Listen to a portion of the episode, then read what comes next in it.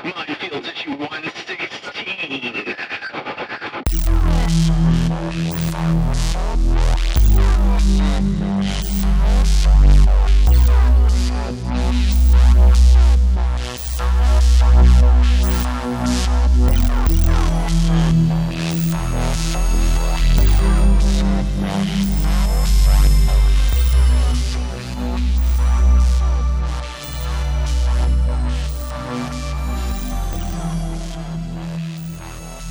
Gentlemen, welcome to Minefields. We are here. I'm Joshua Michael. We are, we are Legion. We are, we are many. Legion. We are many. We are Bob. You, Mister Colin, got Mister Tony Morales. Good to talk to you guys. Uh, we basically talked for an hour before we started recording because we're hopefully we're all in the we're jazz people tonight. That do that. Hopefully we're on the jazz tonight. I have. We are the Legion of Super Jazz. Super Jazz. It, we're gonna have to bottle this. Yeah. And sell it. I need. I need. I need. It, I need to take it as a salsa powder. I need it as a uh, as a um, a sorghum, or on my pancakes, or a Epsom salt after getting back from show day when my feet are like destroyed. Yeah. I, either which, it's gonna feel good. Uh, we all have seen the Rub Spider-Man trailer. Oh, yeah, Spider-Man trailer, totally. Okay, so the first thing that popped in my mouth, in, in my head, not my mouth. Ooh, goddamn. That's right. When it comes to Spider-Man. Wrong recording, guys. That one's at the uh, that one's at the highway rest stop on sixty-four uh, later on tomorrow. Uh, um, hey, if it'll get you a couple hundred miles down the road. Yeah. I always think about something about Mary, like, hey, wait your turn. Oh, never seen it. Anyway, I was going more for Jay and Bob Strike Back, but whatever. It was like, like, uh, don't they get pissed off? Sure, they get pissed off if you don't make with the head. Oh, no, it wasn't even. It was, yeah, it wasn't even. Oh, jeez. What part jeez. of Jay and Silent Bob are you referencing? No, it wasn't even Jay and Silent Bob. It was freaking Dogma. Dog- oh, that was Dogma. I, uh, it was. It was Dogma. That freaking was Dogma. Not Jay and Bob Strike Back. I didn't think. Well, no, screwed up my own reference. Screwed up my own dated reference. Well, I was referencing Jay and Silent Bob when they, like, you're talking about a, a whole other thing. I gotcha. I'm talking about George Carlin. That was Jay and Silent Bob. That was them trying to get from New Jersey to all the way to, to Hollywood. That was their first. No. That was their first stop, and then they got picked up by Carrie Fisher. Mm. No more Harry Bush nuns, and they kicked out. Yeah, yeah, yeah, yeah. Dogma, they. Dogma, I woke up about ten minutes ago, so. Dogma, they got on the road when they were hanging outside the abortion uh, clinic uh, trying to pick up loose chicks. Yeah. um, well, either way, it's, it's George Carlin. It's all that matters. It's that's all that matters. Viva la Carlin. Viva la Carlin. Yes, George Carlin is a is a definite king. I wish he was inspired. He should be inspired. Oh, he, should, he should have been yes, Uncle Ben. Let's transition. He should have, he should have been Uncle Ben. That's the first terrible transition of the night. That would be a wild. Oh yeah, that would George be an Harden interesting. Uncle Ben would be amazing. Uh, that would have been really cool. Interesting Uncle Ben. There would have been a bunch of people high on acid laughing their asses off in the theater, like seeing George Carlin talk about great responsibility and then pff, dead. Anyway, so yeah. I could I could almost see it though. I can totally see it. It would have been the Spider-Man. It would have been like Spider-Man in the nineties though, and somehow Nicolas Cage would have played Spider-Man. Oh, please stop! Don't get me on Nicolas oh. Cage run. We're trying to we're an, trying to focus an, an, another Minefields podcast off to an amazing start. Absolutely. George Carlin as Uncle go. Ben, Spider-Man, played by Nicolas Cage. Ah. Bill Hicks. Peter, with great responsibility. With great power comes great responsibility. Also, do a shitload of acid, and uh, life is just a ride. Mm. Uh, it would have been uh, the freaking... See, the mom from Married with Children would have been Aunt May. But who who would play freaking Mary Jane? Ooh. What year are we talking? Like, we're talking like ninety-five. ninety-five. Who? What's hot? Redhead? Like ninety. Like seriously, if you're going to do something ridiculous like that, then uh, you know how like you, you had Todd McFarlane drawing her all through that time period. It would have been Nikki Cox.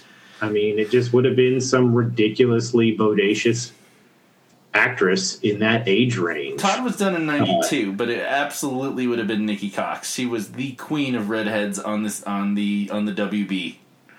That's kind yeah. of it, yeah. Would have been a change. I can't believe she. I mean, it's surprising. I don't know if she's still married to him, but she married Bobcat Goldthwait. I don't think so, because I was watching a bunch of Bobcat stuff recently. And you mentioned being single. Yeah, I think I don't think they're together any longer, but yeah, they were married. Well, anyway, the trailer. The trailer for crying out loud. The trailer. So there is a Brazilian cut I found out today by a potential new member of Minefields that's going to be doing some anime and manga stuff with us. Uh, that the Brazilian cut has a one or two or three second extra bit where you see Parker punching someone that's not there. Or, uh, uh, like, there's... I can't remember exactly what he, what he's... Someone's not there, but someone's missing. Um, obviously, we're going to have Andrew Garfield and Tobey Maguire in this movie because there's th- th- throughout the, the yeah. narrative yeah. Of, of the trailer, they're mentioning how, you know, they all fight you and die, but there's no way that any of these people would be in the least bit engaged with this little pipsqueak compared... Like, honestly, Tom Holland is a pipsqueak compared to, in my opinion, to Andrew Garfield and Tobey Maguire. Like, there's no yeah, way, there's no way Norman Osborn would be trying to kill a kid that just happens to be in Spidey trunks that isn't, like, you know, has the face of Toby or uh, mm-hmm. Electro trying to go after uh, someone other than Andrew Garfield. Um, the there's a second Gabi I saw, and we're thinking it, it, it comes in with goggles, um, thinking it's the the kid. That played uh, um, Harry. Oh, right. That the one that played Harry, Harry in, in, in the Garfield series. Spider-Man two. Yeah. At first oh, I was thinking dude. At first I yes. was thinking that it was like, oh, maybe it's James Franco, and then uh, Cody was that like... That would be killer, but I think we would have heard about he's, these things. He's canceled. Like, like uh, Franco's canceled. Is James Franco actually canceled? Yeah, he's completely canceled. Even uh, Seth Rogen uh, disregarded him in public, in, in the public. Wow! All right, yeah, yeah, yeah. I, you know. So, if anything, it would might be him. Well, yeah, but I mean, they had the second in the Amazing Spider-Man. It was played by a different guy anyway, yeah, so it, it might be the Dane something. Um, but that's what we were talking uh, about. Yeah, that guy is great. I love seeing him and everything. Did you ever see him as the creepy villain character in that? Uh, I don't even remember the name of the movie. Somebody tell me. Uh, Minefielders. I know this has got to drive you nuts if you're listening to this. When you're when you're like, oh, how do they not know who that is? But it was uh, what uh, there's that movie where he got like telekinetic powers, and he got popular for a second, and then he screwed up at a party, and everybody made fun of him, and he like destroyed the town. So like, dude, Carrie Brightburn. Sorry, what? Tell me, Brightburn.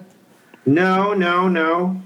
I don't know what to want. Yeah, we got to look him up. He, he he's awesome. He's an awesome performer. He's great in everything. He's creepy as hell. Oh, by the way, going and back to the, oh, that Spider-Man movie we were doing with Nicolas Cage. Yeah. Bobcat Goldthwait is Kraven. Possible. Only if they injected him with actual animal serums. Bobcat serum. I really, uh, I really but, like Bobcat Goldthwait. He's like... Oh, yeah, oh, he was amazing. He did... Um, God, what was that movie with... Um, Citizens on Patrol, Police Academy four. No, that one was... It's... Uh, I, I own this goddamn movie. I'm trying to look up Spider-Man number two. All right, so before we forget, the, the kid Amazing is... Spider-Man Dane, two. Dane DeHaan.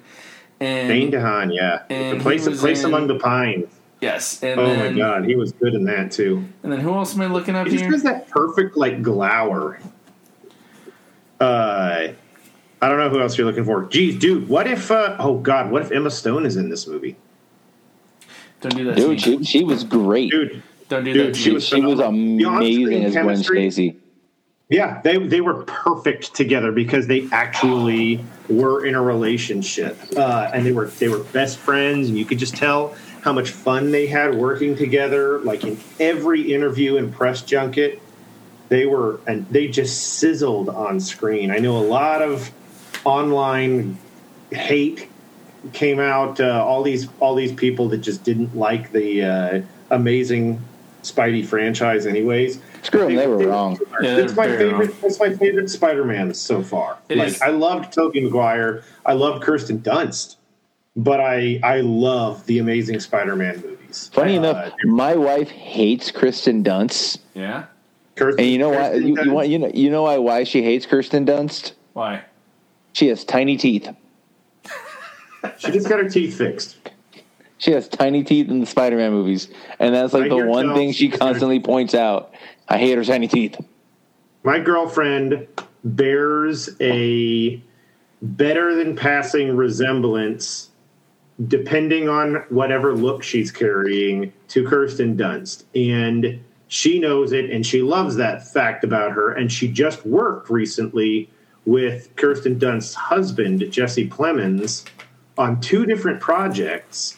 And I keep being like, one of these days you're going to get to meet your little idol there, you know, Kirsten Dunst. I hope that, nice. I hope it happens. I hope that, yeah. Anyway, whatever. Get that, that but, real okay. picture of them together. That would be crazy. Like the, the duality would be pretty obvious there. That'd be fun. Uh, okay, so the trailer. I think like I, yeah, I met the picture of me with Bobby Lashley where we look so much alike. I think so. I know. I know. I've we seen got, this, we your, got the same haircut. I've seen. I've seen your pets. We, used to work, dude. we actually used to work out at the same gym. Fun fact. Ah, uh, I watched a cover. Uh, funny enough, it's video. Now Crunch. But the trailer, like, I don't know, guys. We've seen what three trailers from this movie so far. Yeah, and more than that. There's I, I, a couple little, like, you got to be careful what you're looking for because there's a touch of fan-made bullshit where they intercut exactly. shit. Cody immediately said, like, he popped and he's like, they fixed Electro, and I'm looking at Electro, and he's got the, you know, the the full-on star thing, like, you know, old-school shit getting a is it Is it lightning coming off of him? Lightning coming off. And I'm he, down. I, he, he's I not, buy that. He's not blue. That. He's not, like, he's a physical person with, you know, things helping him obviously control it. Uh, mm-hmm. Thomas Hayden Church uh, as Sandman. Is he uh, back for real? Yes, he's back for real. In fact, okay, the, the, awesome. the funny thing was was two days beforehand, because I keep checking, uh, the IMDb listed all of them except Willem Dafoe until six thirty yesterday. Um, well, it's a not a, a it's that's a fan site. IMDb is a fan it's, site. It's it, it it's it's it's Dafoe. It's his voice. It's his voice narrative. It is Dafoe. It's Dafoe. Yeah. Um, there. My point is that there's no way that there any of these people from any of the uh, multiverses of Spider-Man are going to give a goddamn about Tom Holland.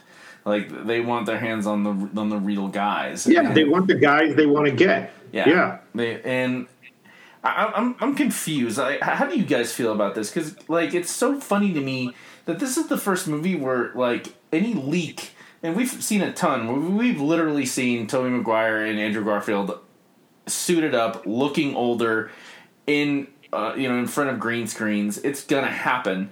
But why would they keep this a secret for so long? Like, the second the movie comes out, like like all you're gonna see anywhere, it confirmed, it's happened. Um, oh, you're gonna see you're gonna see it in the Legos like a month beforehand. Dude, I've been looking like crazy. The you're, Lego you're, sets you're, are out. You're one hundred percent. You're one hundred percent right. This is the month before. Like, yeah. It comes out in December, right? December seventeenth. December, yeah, today's exactly yeah, this is the away. month before, literally a month away. Uh, I think I saw one or two, I totally saw a couple of sets because I was excited Not- about the Doctor Strange Sanctum Sanctorum, like the Spidey workshop in the Sanctum Sanctorum.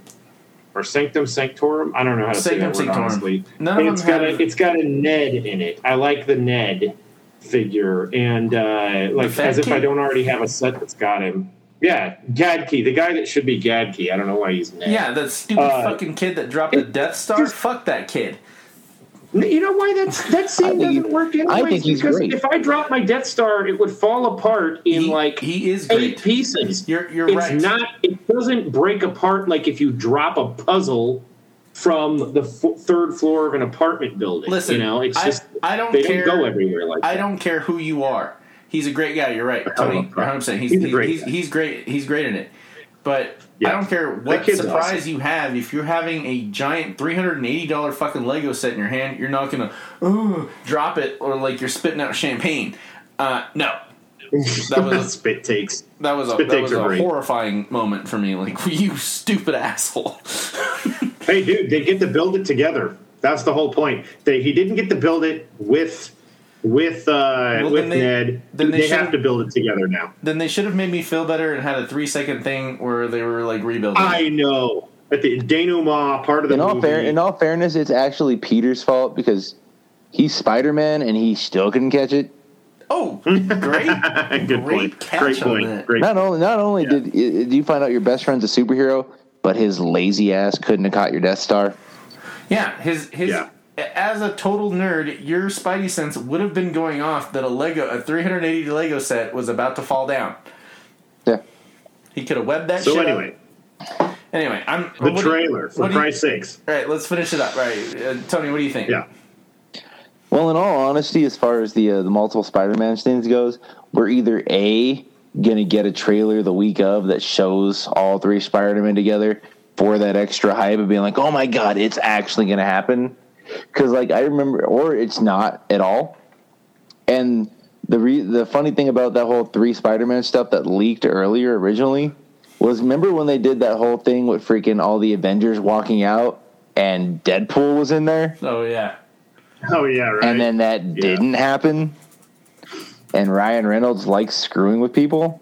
Like, we've been building this up in our own heads for the last two to three years, basically. And freaking, what if it doesn't happen? This this is the only way. I mean, okay, I, I may be the odd man out. I don't know how America feels about these, about this, about Tom Holland Spider-Man, about these Spider-Man movies. I've seen the second one one time, and I really liked that movie. That's the best because, one. Uh, I I don't know. No, it, I, I it has nothing no, to do with it's a disjointed mess. It's a total mess. It it it does not flow in any kind of. Uh, streamlined fashion. What movie were Peter you hasn't watching? learned. Peter hasn't learned anything from the first movie to the next. Are you talking about Electro he, he or creates, Doc?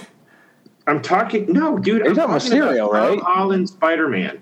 Oh, no, we're talking Mysterio. Oh, okay, you you had me horrified thinking you were talking about fucking Doc Ock. No, no, no. Doc Ock is awesome. That is a fantastic movie. Okay, except that the science behind it is asinine. Okay, drown it in the river. It's a fucking hydrogen bomb. It's gonna suck in every molecule of water in that river and destroy the earth. Like yep. there's no. That, the, the, you're a man of science and you're telling this other person of science. To to drown Give the sun fuel. in the river. Yeah. Give me a freaking break. Okay, I'm just stupid. glad you weren't talking shit on the. Um, no, no, no, no. Alpha, okay, okay. The shit. Tom Holland movies are cute. They're fun. I like Marissa Tomei. I like. Uh, to a certain point, I thought having having uh, Happy Hogan in them was cute for a minute. And I'm like, can we get on with this now? Do we? Let's progress past that. Like, I don't. I, you know. And then the like. The the Iron Man thing, that at best should have been one thing, one time. And then after that, that needs to stop. Even though I can appreciate when it's in the Avengers movies showing their, their relationship. But we need to get away from that now. My my beef with it is that Tom Holland, or Tom, not Tom Holland, but, you know, M C U Spidey has learned nothing from the first movie to the second movie. Everything that happens that goes wrong in those movies is his fault, and then he has to fix it. Like, he did try to kill his classmate. Life yes, works, he huh? He did try to kill his classmate with a with the drone. He did. He tried to kill his classmate with the drones. He takes technology that he doesn't understand, and it just it's just it's always played for laughs. Like, it just doesn't make any sense. I uh, I don't have beef I got, with it. I just got complaints about it. That's all. Well, that you know, it makes complete, complete sense because you were so shell shocked from the uh, Clone Saga that it's been hard for you to enjoy Spidey at all for almost twenty. No, the Clone Saga is not my problem. I have I have never like that's that's not not where it is. My beef with Spider-Man as a franchise starts with. Uh, Joe Quesada deciding it needs to be his way, when if you've got two concurrent universes running simultaneously, the Prime Universe and the Ultimate Universe, and you're not, and it's not enough for you that Peter Parker is a teenager in high school just learning the ropes in the Marvel or in the Ultimate Universe. And you have to go back and wreck the Mary Jane, Peter Parker marriage uh, with the One More Day plot storyline after already effing things up with Spider-Man the Other, like not even, what, two years before that. Uh, We've already that's where about my it. that's where my that's where I divert from being interested in Spider-Man. I haven't been really interested in Spider-Man ever since that. Like I can't like I gotta say, it's me doing exactly the same thing Joe Quesada's doing. I want Spider-Man to be the way it was when I grew up. That's what he did. And it wasn't good enough that the Ultimate Universe was where that was happening. So he's like, I gotta make this the Prime Universe. And then me, I'm sitting here going, I want Spider-Man to be the way it was when I grew up. If they have a divorce, that sucks. They did that. They tried that business around the year two thousand. Makes perfect sense if they would have had a divorce. Well, it makes part, you know, I'm glad you got all these. I got so much to say, but carry I, on. I, I'm glad you brought up divorce. I'm glad you brought up divorce because it mm-hmm. really boils down to a really like intense question. Would you cheat on your girlfriend or wife with Marissa Tomei? Yes. No. No, no, no, no, no. My wife's here, so no. Blink uh, twice. We are on no. camera. All right. No, I no, wouldn't. My, I wouldn't, my, whole, my whole issue with Spider-Man currently is I've always felt like Spider-Man is a street-level superhero. Yes, thank you. Thank you.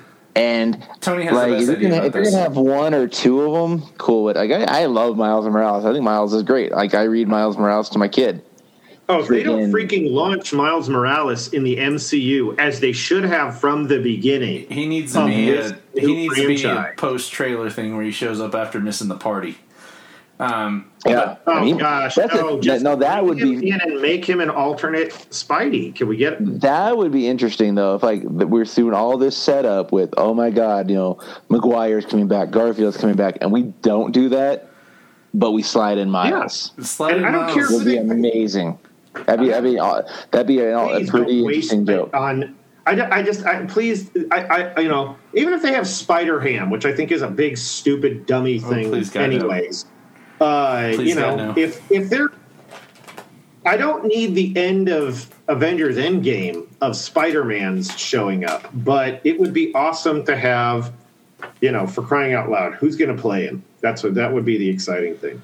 Donald Nicolas Cage, Nicolas, yeah, Donald, Donald oh. Glover. No, he's too old for that. It doesn't matter. He's, he's Nicolas Cage would be Spider-Ham. Or it was, was it John Mulaney from freaking in, Into the Spider-Verse? Yeah, it was John Mulaney. It was John Mulaney. Right then and there. Boom. There you go.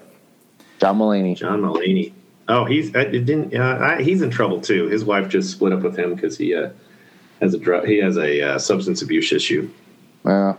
Uh, uh, you know, get over it. Not out, that that David. stops anybody from working in Hollywood. It's uh, whether or not you're, yeah, whatever. But, um, yeah, dude, for real, though, you're talking, yeah, when you're talking, like, Tony, when you're talking about, uh, uh, Shit, how do we get to that? How do we get... I'm sorry, go back to what you're talking about, please. I mean, my, my whole thing, like, the, the reason I don't partake in Spider-Man, like, I didn't even mind the Clone Saga back in the day, but, like, the the utter fact that, like, Spider-Man should be the street-level hero, street level, doing, yeah, doing good with what he can do, mm-hmm. but then you turn around and there are... infinite Spider-Man, infinite universes, and there's a spider totem, and there's a guy going out here eating the other Spider-Man. I love that, and it, it's it's too much. Like you See, can't, okay. like you can't, you can't. It's it's, it's it's it's too far out of the realm of possibility. Like I can deal with a guy that got bit by a radioactive spider and has these abilities, and that's cool. That, that's amazing. It's it's spectacular. It's you know. But you're, superior, it's even. amazing. It's, it's spectacular. You, it's web. But you, it's but you throw too much in, extra junk into it. Yeah, It's, it, it, it's too much. I, I I turn off. It's been difficult. You know, I, I could deal with. I could, and I'm a guy that loves a good Elseworld story. I yeah. love like you know we you know Batman speed uh, Superman speeding bullets, or just for an example. Like I can deal with a story of this character and maybe going back to it a few years later and just kind of having a secondary adventure. But like when you've got twenty million concurrent Spider-Men, yeah. I tune the fuck out. I tune out. I do know. That's my problem with the with the mutants too. There's too many freaking mutant characters, you know. Well, and it's well, like, well, hold on, hold on. Like that's, that's a whole other deal. I, I don't mean to interrupt you, but like Tony's got this great theory on this, and okay, I, I, I really think that like someone needs to either steal his idea or just let us run wild with it. Is the fact that Spidey needs to be confined the way that Daredevil is confined to uh, Hell's Kitchen, the way that uh, yeah, Nightwing is confined a, to Bloodhaven. He's more of a friendly neighborhood superhero well, than Spidey is. Let's get a friendly yeah. neighbor. Like in, in the in in in, uh, in a different parallel. Uh, the Fantastic Four are completely uh, confined to Yancey right now. They have been for the past year. Yancey mm-hmm. Street is all F F. Now they've they've got the uh, the the doorway, the, the the the everywhere door, or whatever the fuck they call it. You know, that mm-hmm. lets them go places and fix things. You know, they're they're you know ace in the hole. But Tony's Tony's saying, let's let's have him be the friendly fucking neighborhood Spider-Man. Let, let's not have some crazy. Let, like let's develop something a little bit more in depth. And, and Tony, please, uh, I'm, I'm telling your story. Keep going. Yeah, I mean that's basically what it is. Like, give me, give me Peter Parker. Like, you know, Peter Parker. You know, he's got, he's an, he's an. Like at the end of the day, he's an average dude. He's, you know, he's got problems with work. He's got problems with his girl. You know, he's got problems with his friends. Like, he just wants to help out his friends. He wants to be able to pay his rent. He wants to be able to help out his aunt who took care of him. You know, that that at the core is what Spider-Man is. You know, he's a guy out there trying to do the best with what he's got, and like you can't do that when you're magically fighting Galactus. Like Spider-Man's Dude, not really. built for that. Nope. You have others. St- if that's your stuff, if that's your stuff, you call on somebody that can hand. You call on a Silver Surfer. You know, you call the Avengers. You know, if you're doing like the a Secret War thing, that was yeah. a great team. Annihilators, team Galactus level guys to deal with it. Yeah. Dude, okay, so what I appreciate, I absolutely appreciate what you're saying. That's what I want out of Spider-Man. Yes, a street-level guy who occasionally gets pulled into something that's beyond his wheelhouse. Like, mm-hmm. you go back to, like, World War Hulk, and he's helping move civilians evacuating the city. And I was like, that's a Spider-Man thing to do right there, just help people get out of the way. But you've got to really – but, of course, you know, some of his – You, you've got a guy with an, an impressively odd power set, and all of his vis- villains have an impressively odd power set. So it's a little, it doesn't bother me to have a big freaking twenty-four issue story arc where there's a shield over Central Park and Kraven robots are all over the place that Spidey's got to deal with. That kind of makes some sense to me. But at the mm-hmm. same time, it's like, yeah, you know, when it's, uh, you know, what's Spider-Man going to do during Inferno? Okay, that's a thing. That makes sense. There are things that encroach because it's it's worldwide in scope, or it takes over the whole city. That makes sense. But organically, one of the best things that ever happened, and I know that I'm contradicting myself, is when uh, right before Civil War, Iron Man comes to Peter Parker and says, "We all know who you are. Don't worry about it. You need to stop wasting your life punching bad guys, and you need to come and use that brain of yours to develop technology and to help figure things out in science." Like, if Peter Parker got off the streets and just devoted himself to science for a while, I'd like to see what happened with that. That's, because then uh... he gets broken, and they, they kind of do that. You know, you go back to Spider-Man Through the Ages, as we really, really appreciated that book, well, and had him working with Reed Richards, and that was totally boss. It was like, boss, and it made and it I, made sense, and it, it, it was valid. Right now, uh, the the side story that's been going on for about a year is that he's you know back in school, uh, working with Kurt mm. Connors, uh, and this kid developed a, a probability machine. Basically, it can like that's t- cool. tell you the future. Um, uh-huh. And there was a brief, like, two or three issues where, you know, it was working. He was basically trying to figure out how to tell the kid, like, we're working on dangerous territory here. But at the same time, um, there was a Lizard story going on. Um, eventually they got back to it. The kid and the, the kid that developed this technology that was basically predicting the future uh, under any um, uh, ridiculous uh, circumstances you asked it. It was like uh, the kid ended up getting the, the whole thing stolen from him by, like, that intergalactic uh, space casino. Because... They caught him. They caught him stealing. They caught him. They caught him. Uh, you know, cheating the house. Um, mm-hmm. So there was that little bit of that, and to to answer, you know, you wanting some sort of science to that, and it, it keeps getting interrupted. Uh, there's like so many different good stories that just don't take off. I don't know what they're going to do with it, because that intergalactic space casino is now involved in the X-Men, and. It, it with the Beyonder, and it, it it really went off the rails. But I just want to, mm-hmm, mm-hmm. yeah. Well, anyway, uh, Spider-Man. I, I, I'm just saying, my two favorite Spider-Man stories of all time are probably Max, Maximum Carnage and Kraven's Last Hunt. Both of which are Spidey completely in over his head and having to fight back. But like you know, like especially in Maximum Carnage. Like, it's Spider-Man, like, trying to fight within himself. Like, he's tired, and his wife is tired of him just, like, not being home. And, oh, like, he, he's ready married. to give up. And freaking... They don't even get a honeymoon out of it yeah, because of yeah. that. They, yeah, they just... And, and they Captain just America married. has to, like, pull him out of the wreckage and be like, you know, we've got this. And, like... Spider-Man is is down on his luck. He's downtrodden. He's beat down. He can't do it alone. And freaking then out, you know, out comes Captain America, and it's like, oh hell, shit just got real. You know, Cap's here. You know, and Spider-Man, you know, Spider-Man's rejuvenated by that. You know, he's got that. You know, we got Black Cat that freaking got the crap kicked out of her, and she's not sure where she stands. Like with Peter, with freaking with this whole fight with Carnage.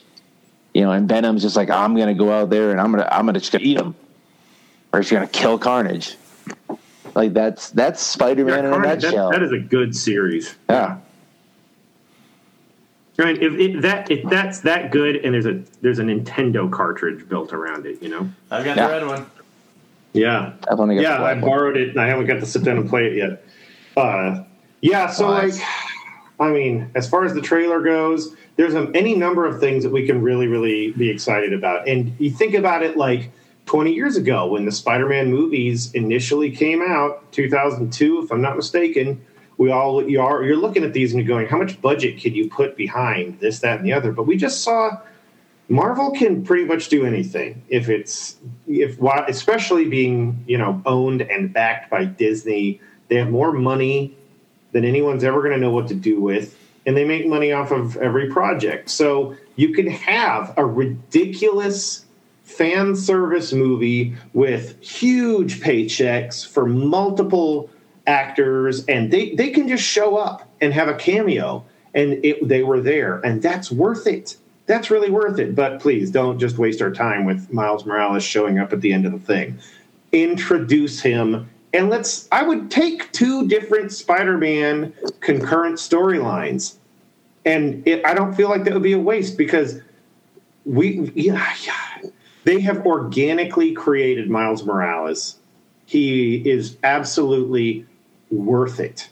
He should be around. Uh, have him, have him operating simultaneously. That would be badass. If one of those Spider-Mans is Ben Reilly, that would be killer. I just whatever. I, I would like to. I'd like the the world is your burrito. I just think that the this this movie should be bigger than it even looks like, and it's it doesn't even it doesn't look big enough from any of the trailers to me. I think one of the big deals is they're going to go back to Stark Tech. You can clearly see Doctor Octopus getting Stark Tech arms at one point, and they you know you've got Electro saying you know I, I'm never going back because I'm this badass now or whatever, and I'm like. Yeah, I kind of hope that uh, I hope they show us villains that we never saw in any of the other movies pop up. That would just be badass. Well, we do but have whatever. we do have a conundrum here because they were building to a Sinister Six uh, story in the third Amazing Spider-Man yeah. that never happened. Now we have mm-hmm. five villains and we don't have a sixth. The only other one that they, we've been hinted at is Venom, seeing that Spider-Man's on T V. We've got uh, Electro, we've got Green Goblin, we've got uh, Doctor Octopus, we have uh, Sandman, and uh, what am I? Well, there's two more for you. Lizard. The lizard is in it. The yeah, lizard, lizard, and then so there's one more. The lizard. So like, yeah, not the rhino, please. The rhino. That, that's exactly what it was. Either the rhino. Nah, Kraven the Hunter. Or or Craven's, we find out Mysterio's oh, okay. alive still, and Mysterio's the sixth guy.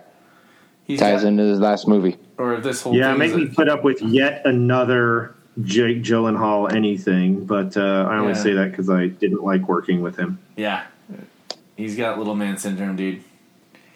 He's got little man syndrome. Gotcha.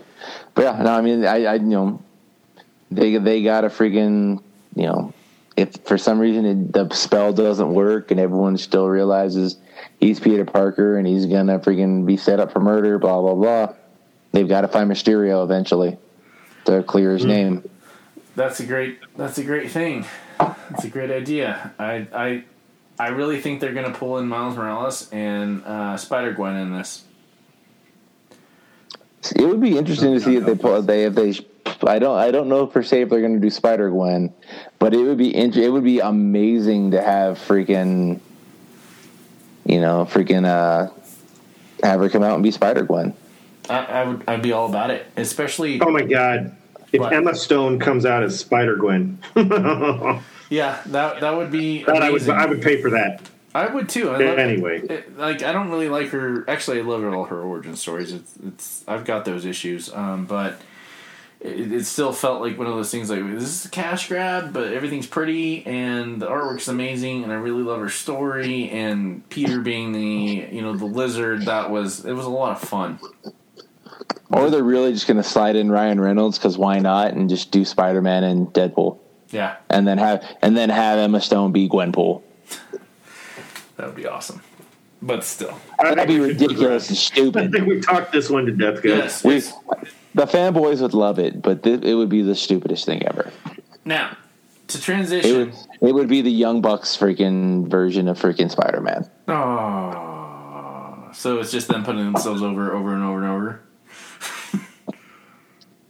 We can get into that's a whole other thing. That's a whole other thing. that's, a, that's a that's a whole other story that'll take another hour of our lives and freaking because I, I, I finally came to terms with freaking a lot of thoughts about A E W. We'll talk about that off screen. Cool. All that's right. A whole other thing. Now, all right. So next uh, uh, order of business here is putting over because uh, I'm I, I'm not trying to just put Cody over because I've talked to him a lot in the past couple of days, but uh, him asking me what the the best. Um, Books were, you know, and uh, another buddy of mine asked me this too. I'm combining two conversations here of uh, what the best Marvel books were, and it was right, di- right, yeah. difficult for me to come up with a, a long list. Uh, I'm going to say Hellions, X-Men, um, Daredevil, Doctor Strange, absolutely not Spider-Man. Um, Immortal Hulk is over. Uh... Maybe Marauders? What do you guys got if you're trying to sell Marvel? I mean, X Factor. I, the only thing... Oh, fuck you. Yeah, is that the new, brand new X Factor? Are you serious? I don't know. No, no I've read like one episode, one issue, and I couldn't. I didn't care. Like, the, like a lot of the a lot of the X books have been really solid. Like, personally, if nothing else, for nostalgia reasons, you can almost never go wrong with the freaking X-Men book. Right. Um, but yeah, I, th- that's pretty much my wheelhouse. Like that and Daredevil. And the only reason I, like, freaking, the only reason I got into Daredevil was the same reason I got into The Flash, was just the T V shows. And I was like, screw it, I'm going to give oh, him yeah, a shot. And then freaking I, I ended like up liking shit. him a lot. You know, it, like, freaking Daredevil's got a long history of great stuff, but freaking I haven't, you know, I never made it a point to read him as a kid. I think that I didn't start reading Daredevil until probably about two thousand two, oddly enough, and uh, since that number is coming up again. But like, legitimately, I can't think of any time that I didn't like Daredevil since then. And I've gone back, but, you know, you go back and read the earlier stuff. It's fun, it's weird, and then it's and then it just consistently has this really good feel. And uh, yeah, I would definitely try. I'd be be like, guys, no, for real, Daredevil is awesome. Uh, the the flagship Doctor Strange, and if you're a Doctor Strange fan, Doctor Strange: The End, or the death of Doctor Strange, as it were, is good. Also Kang, but that's a difficult character. Well, like, we'll get, I don't know. We'll get into Kang. I'm not even trying to. Yeah, I'm not even gonna. I'm not. Yeah, Kang is a big part of what I want to talk about today, and I'm not gonna segue into that. Right I've got now, a flimsy but, transition uh, for Kang. Okay, well, you get the uh, you get the award then. But um, uh, yeah, that's a complaint I've got right now. I last week, the, the last time we recorded, I was thinking about it in the midst of the show, and I was like, Star Wars, like that's a Marvel property right now. Right, right, because it's all mm-hmm. Disney. All Disney, and I would say, yeah, go check out the con- current Marvel Star Wars. That's awesome. But like, what it really amounts to is like all of the stuff that I always loved. It's not good. Daredevil, uh, set aside, uh, and Doctor Strange. Like that's it. Like I'm not into. I, I look at the stuff that comes out every week, and I'm like, I'm not reading it. I'm not reading it. There's fourteen Spider stories, and there's and you guys. I understand. I understand, Tony. You just said that you always like whatever the X book is. I have blown off X stuff for so long because everybody feels like that's what's going to pay their bills. So oh. everybody wants to run an X book, and everybody wants yeah. to be writing on an X book or working on an X book. So there's no end to the perceived wealth of mutant-related stories. And I'm bored to death of it. I've been so sick of this for years. And now they're doing the same thing with Spider-Man. Obviously, we've been, just been fussing about that. Well, that just adds- I don't need any of these additional Spider-Man characters except that they organically generated Miles Morales. That just adds validation to yeah. what Tony was talking about in terms of like keeping yes. Spidey to uh, Yancey uh, or yes. uh, to Queens and and uh, Nightwing to Bloodhaven and, and Daredevil to Hell's Kitchen, like it, it, yeah, it practical. Keep these things practical. You either change these characters so dramatically that they're out of their neighborhood permanently, or but they're afraid. They're afraid to do anything that's really going to be lasting. You threaten to divorce Peter from Mary Jane, so you get to the point where instead there's like this unrealistic, like, you know, memory wipe thing. And that's what this whole freaking new Spider-Man movie is about, a botched magical effort to mind wipe the universe. Give me a break. You know, like, that just, uh, you know, that's, again, Peter is not learning from his mistakes. He's making all of his own mistakes. That's not Peter Parker, guys. You've forgotten how to write, write him. And that's that's why I'm looking at Marvel Comics and going, the only thing that's interesting is the stuff that's been consistent forever. And, like... Yeah. And there you have it. It's Doctor Strange and Daredevil for me now. It's a sad day when I'm going in and maybe picking up two Marvel books. And I'm buying I D W stuff because it's awesome. It like that's they're great.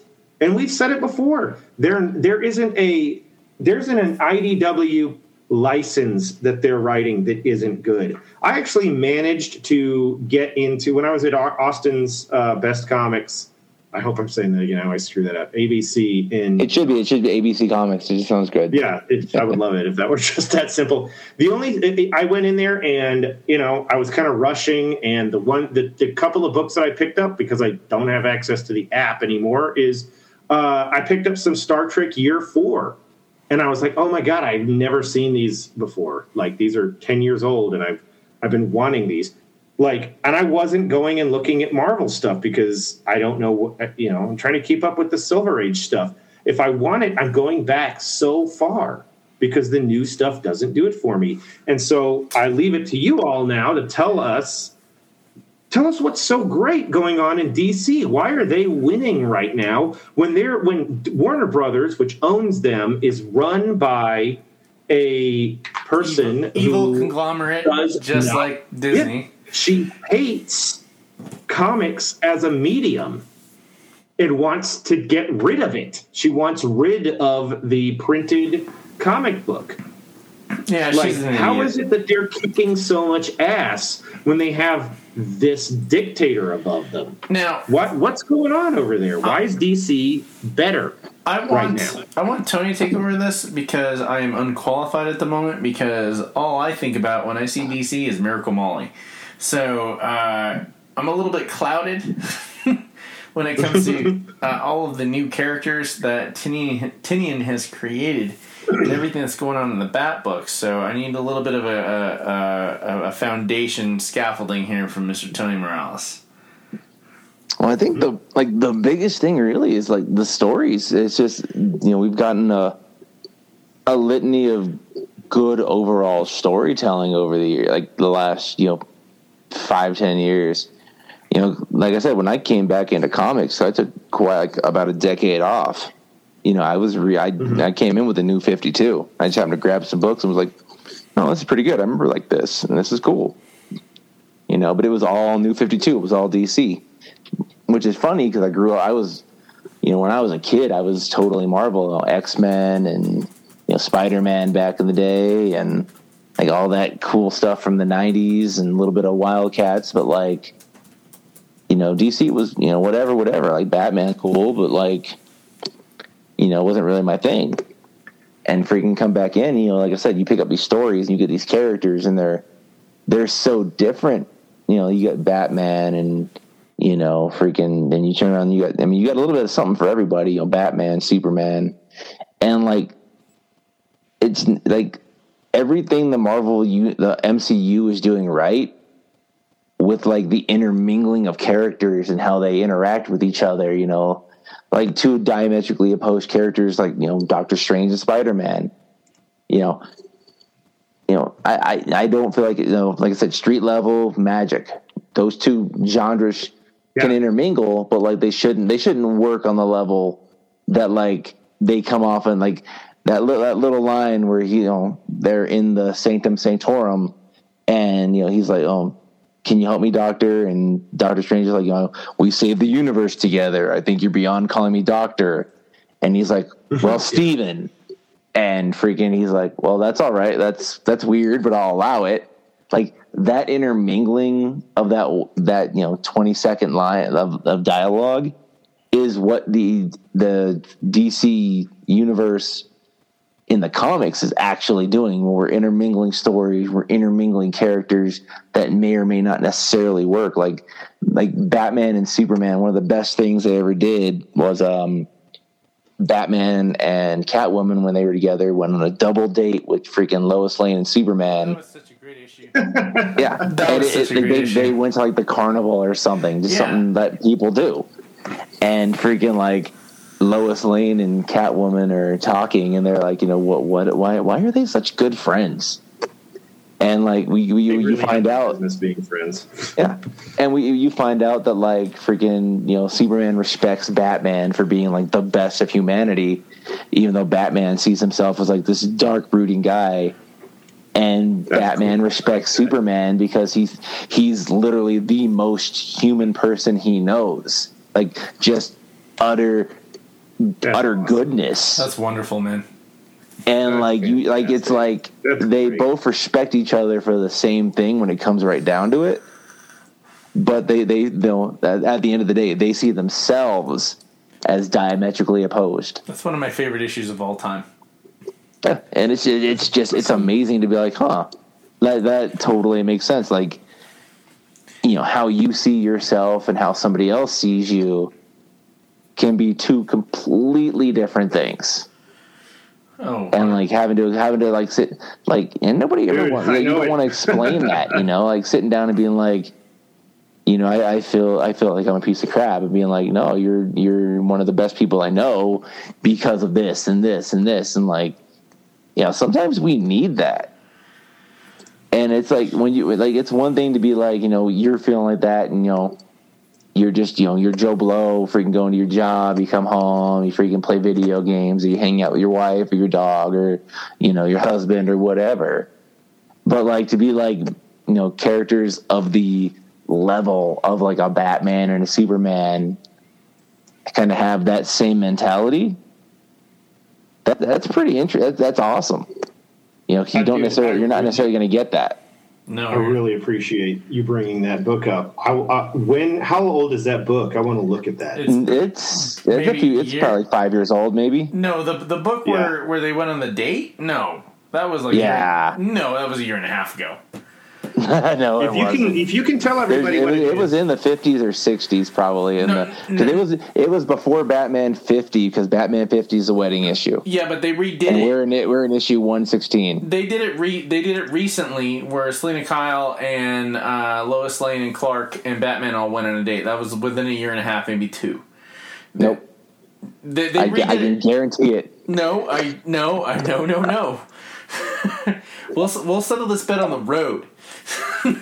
we're, we're, we're headed to if we weren't do if we weren't doing the podcast, I'd go grab the issue right now. No, uh, the, the, this Dude, issue is I, what I want you to do at some. Please, we need to know what this is. I don't care how old it is. I'm not worried about that. I want our guy. I want our people to be able to read this. No, it matters. So when Tony's you get wrong. An opportunity, it, come on. For the record, I am never wrong. I'm just fucking with the How guy, many man. times have I gone and picked something up off of my shelf? All these, all the, how many years we've been doing this show? Almost three. It feels like it um, feels like a lot longer because Febu- February will be three. Um, uh, the funny thing is, uh, we were talking about this on the way home from Lubbock. I think um, was mm-hmm. like talking about like what we're gonna do with our comic archive when we die. like, yeah, like like together. By the time you and all three of us are like eighty years old, we're going to have the most epic comic book collection of all time. It's going to be the Minefields archive.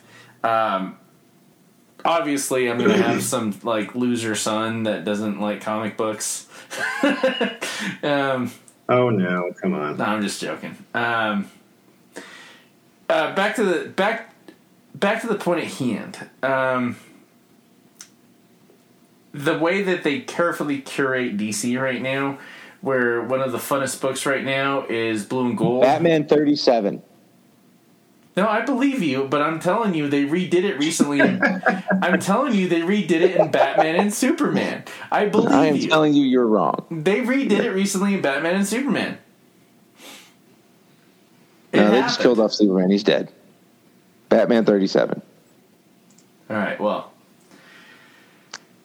Again, never wrong. Okay. Far be it from D C to revisit something just because... It was, it was uh, definitely a revisitation and happened probably maybe in action. Uh, like, I don't know. It happened recently, um, mm-hmm. within the last two years, uh, where they did the, the double date. And it, it was it was, a, it was a good dialogue. It was Quentin Tarantino. It was Quentin Tarantino good. Um. Mm-hmm. The Flash, uh, everything the Flash has happened in the past, like what, like eight years has been awesome, or ever since Flashpoint, probably beforehand. Mm-hmm. Um, Green Lantern has had some ups and downs. Um, unfortunately, I'm going to have to betray one of my favorite people in the world. That Grant Morrison taking over Green Lantern was a huge mistake. Um, they had to fix some shit and. Oh, yeah, that I, was complicated, wasn't I, it? I just recently reread uh, read the latest one, and it was it didn't have a recap. I really think that if after a Grant Morrison uh, run, every issue needs to have a detailed recap of, uh, in the, on the first page. um, wow, uh, Crush and Lobo, um, everything Teen Titans, like like every little story. Uh, even when you're reading like Justice League, that like when like you read an X-Men story or a, uh, a Spider-Man story, it's either six or twelve issues, right? Uh, Justice League is focusing mm-hmm. on two, three issues, completing a huge mission, a big ass mission, like like over the top, you know, worthy of Justice League, getting all these teams involved, and uh, it's, it, but it always gives you a solid anchor to, to jump in and be like, yo, I haven't read it in a while. And then, oh, I figured it out in the first two pages, in which case you're invested and remember, and now you can... Marvel's not doing that. Marvel's Marvel's not doing that at all. The other parallel I want to bring in here is the opposites that, that's going on with Tynion and Hickman. Hickman had an amazing start. Hit the ground running like a motherfucker with uh, House of X and Powers of Ten, and uh, Too Many Cooks in the Kitchen. He's fired slash quit. And Tynion, on the other hand, has created... Uh, uh, Tony, how many... Like, we, we we were drinking that night. Um, how many characters did Tynion create in the past two years? Like, we got up to thirteen. Um, like I said, get distracted by Miracle Molly. But as he's controlling the Batverse... That's one you, that's one, that's one you care about. It's the one you care about. No, I, that's the one that I, I, I'm, I'm loyal. And uh, Tynion figured out, like, yeah, I'm, I'm the shit, but he's not, like, saying he's the shit. Uh, realized that his independent comics are doing better and wants to do better for himself as opposed to fired slash quit. And then now everything that's going on in X-Men is muddied waters. Yeah. No, I mean, t- yeah, that's the thing. Like, like it's funny because, like I said, Hickman Hickman definitely started out with an amazing plan because I didn't even... Uh, I didn't even read it initially. You're the one that, uh, you know, freaking hooked me up with it. Freaking... But yeah, I, when I got to it, I couldn't put it down. Like the, like he was setting up a society. Yes, and I can't, I can't recall that ever being done in comics. I, it made me think that I like, can recall off the top of my head, but like it was amazingly well done. Like he was, like there, you could tell there was from day one before he put pen to paper, there was a plan. This is where we're. This is like you could tell there was like a five year plan. That, like, this is where That's we're at, want, this is yeah. where I want to go. Every and, time... Like, it was there. Every, every time Joshua and I have tried to write something together, it's like, I'm like, no, dude, we got to pace ourselves. This has to happen first, and this has to happen first. I think it drives him nuts. No, it doesn't, gotcha. It doesn't drive me nuts. I, I just like the challenge. Um, we, we really got to finish uh, like all the ninety. Like we basically Anything. wrote, we basically wrote Cobra Kai, and then uh, I know, and and I and I even made a joke when we were uh, uh, talking about what we would do if we were going to do a sequel to The Karate Kid after three, uh, yeah, ignoring yeah. Next Karate Kid and the Will Smith little kid one. Um, I don't have a problem with the next Karate Kid. What, I just don't. Wouldn't it be make funny it if they deal. were tapping our phone and stole our ideas? And then I know we literally said that. And then and Cobra Kai came out, and we're like, "What the fuck?" like, yeah. it, it was literally everything we we laid out uh, on, on a. Th- I went on a three-hour drive around Colorado Springs and Denver, uh, and him and mm-hmm. I were just uh, on Bluetooth talking about this, and. Um, Uh, it was yeah. funny because Joshua was calling Colin. He was like, Colin, what are you doing? He's like, sweeping the rug. And these guys heard sweep the leg. Yeah, right. And that's how the whole thing started. Next thing you know, uh, anyway, we've got some uh, litigation. We got some uh, filing some insurance claims. God damn it. They were pretty close on what I had, what we had in mind, I think. Anyway, what anyway, else? Anyway, uh, uh, it's... You get what we're saying, guys. Uh, right now, the meat and potatoes is D C.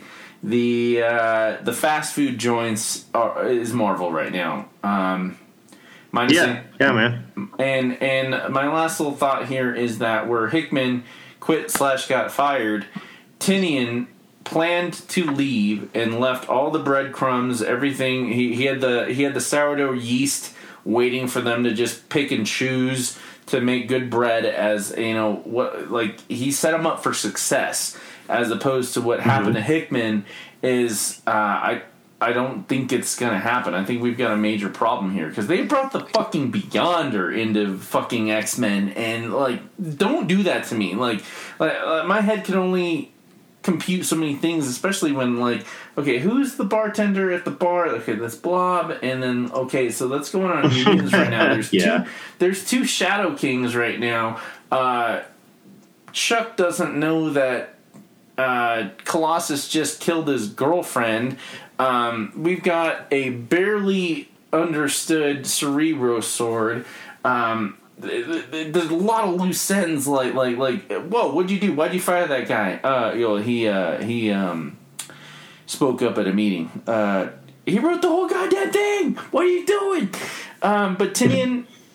You know, Tinian left us with a lot of uh, meat and potatoes, and like we're that, that's where that that was a, uh, a good Thanksgiving meal. That was your friend bringing a good plate. Uh, you know, all the good stuff. And uh, I'm trying to think of any other D C titles right now. I can uh, I, I brought up Crush and Lobo. Uh, well, T- the thing with D C too, though, is like like they freaking. They put out so many miniseries, like you know, six, three issues, six issues, twelve issue maxi series. But like so, like if you're into something, so many, like for the most part, they're really, really good. Like I got into the Mister Miracle a few years ago. Oh yeah, that was tremendous. Ooh, yeah. Uh, we just finished up the one with Shiloh Norman last uh, last week. That one was great. You know, they're freaking doing, you know, they're doing some pretty good stuff. Uh, Batman's coming up with quite, um, they're routinely doing Batman's. They just, they were doing, you know, Deceased for a while. They did three runs of that plus one run that was an internet exclusive. And those were all really good. And now they're doing D C versus D C versus vampires, which oh, was, yeah. It's a totally different. Mm. It's a totally different wavelength than freaking Marvel Deceased Zombies. Was. Yeah. But it's it's still good. Like, very the very few times I can remember, like, the majority of the stuff they're doing is just solid stories, like solid, concise stories. Like, very rarely am I like, okay, this is this is isn't what I'm looking for. I got, I think very very few times have I actually stopped a run and been like, I'm just, I'm not going to finish this. Like, I can think of, like, one or two in the last five years that I picked up and started, and it was just like, this is not what I was hoping it would be. Yeah. I'm thinking Garth Ennis right now. I mentioned it before on a few different podcasts, and t- talking to Colin earlier, Garth Ennis needs therapy. I say, I say... Garth, we pay for uh, we, we, we make some good money. We pay for Garth Ennis' therapy, and he starts getting writing on some good Preacher and some early Hell, Hellblazer stuff.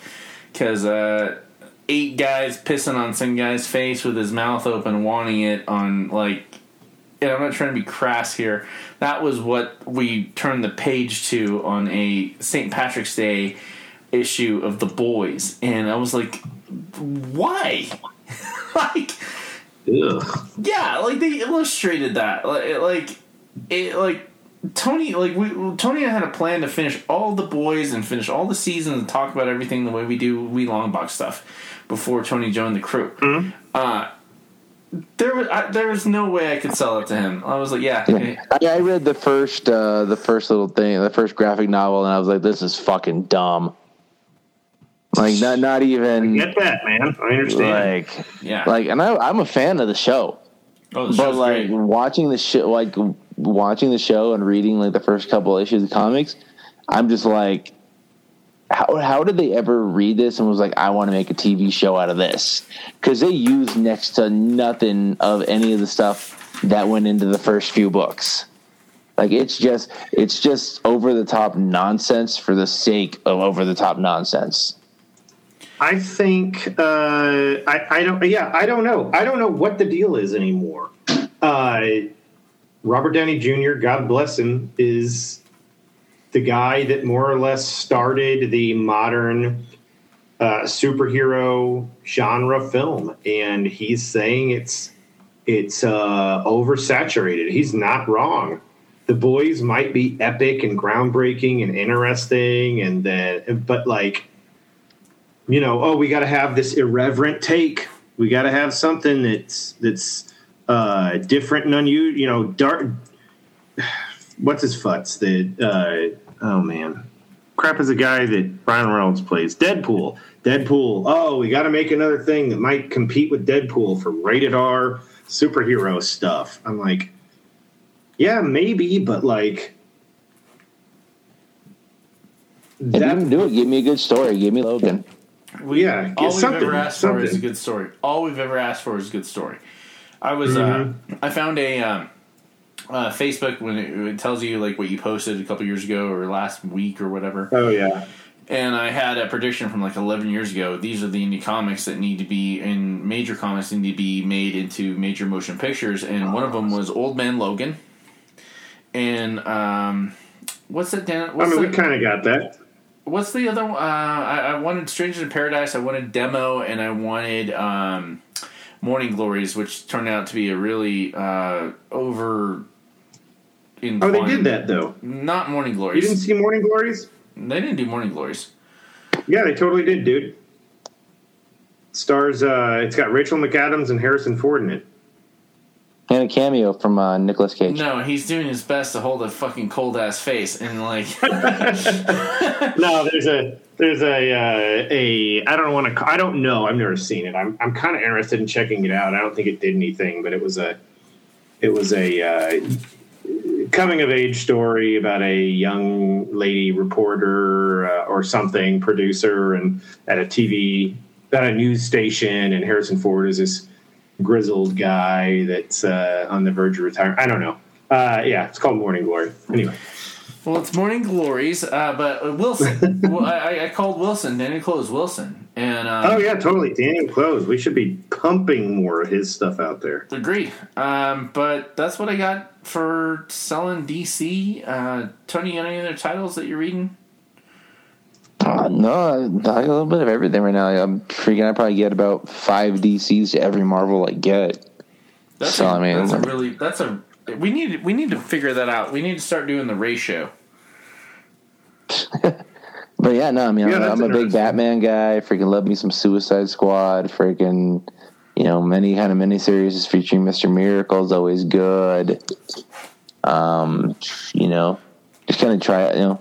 I'm just, I'm just way more likely to just like look at a good cover and be like, "Oh, it's a D C book. I'll give it a shot. See what happens." You know, whether I like it or not, you know, go from there. All right, so we had to have a quick. We little, urinated. We had to go expel some uh, fluids because. Uh, and Josh we, made a sandwich. No, I found a sandwich in the fridge. No, he found it behind the, or the, the yeah, he found that sandwich oh, behind the refrigerator. My Arby's ass sandwich. We got a lot of comics to cover. Not Arby's all we're going to go sandwich. Through crazy. Let's do it. Arby's ass sandwich. Yeah, some of some of these comics, we're, we're saying we read it, and this is what we liked about it, but we're not going to. We're not, not going to go all detailed. Full Minefields long box on them. King the Conqueror, number four. Mighty Thor, number one forty. Avengers, number sixty-nine seventy. Moon Knight, number five. Uh, we already talked about all the trailers on. Well, we didn't talk about how cool it was that there's going to bring back X-Men number ninety fucking seven, um, uh, Batman number one seventeen, Suicide Squad number nine, Nightwing number eighty six, G I. Joe, a Real American Hero number two eighty seven, Venom number one, Hellions number seventeen, and A Righteous Thirst for Justice number two. I want to start off with some American heroism. The new issue of G I. Joe. Starts out. Awesome. Learning's half the Joe, battle. Yes.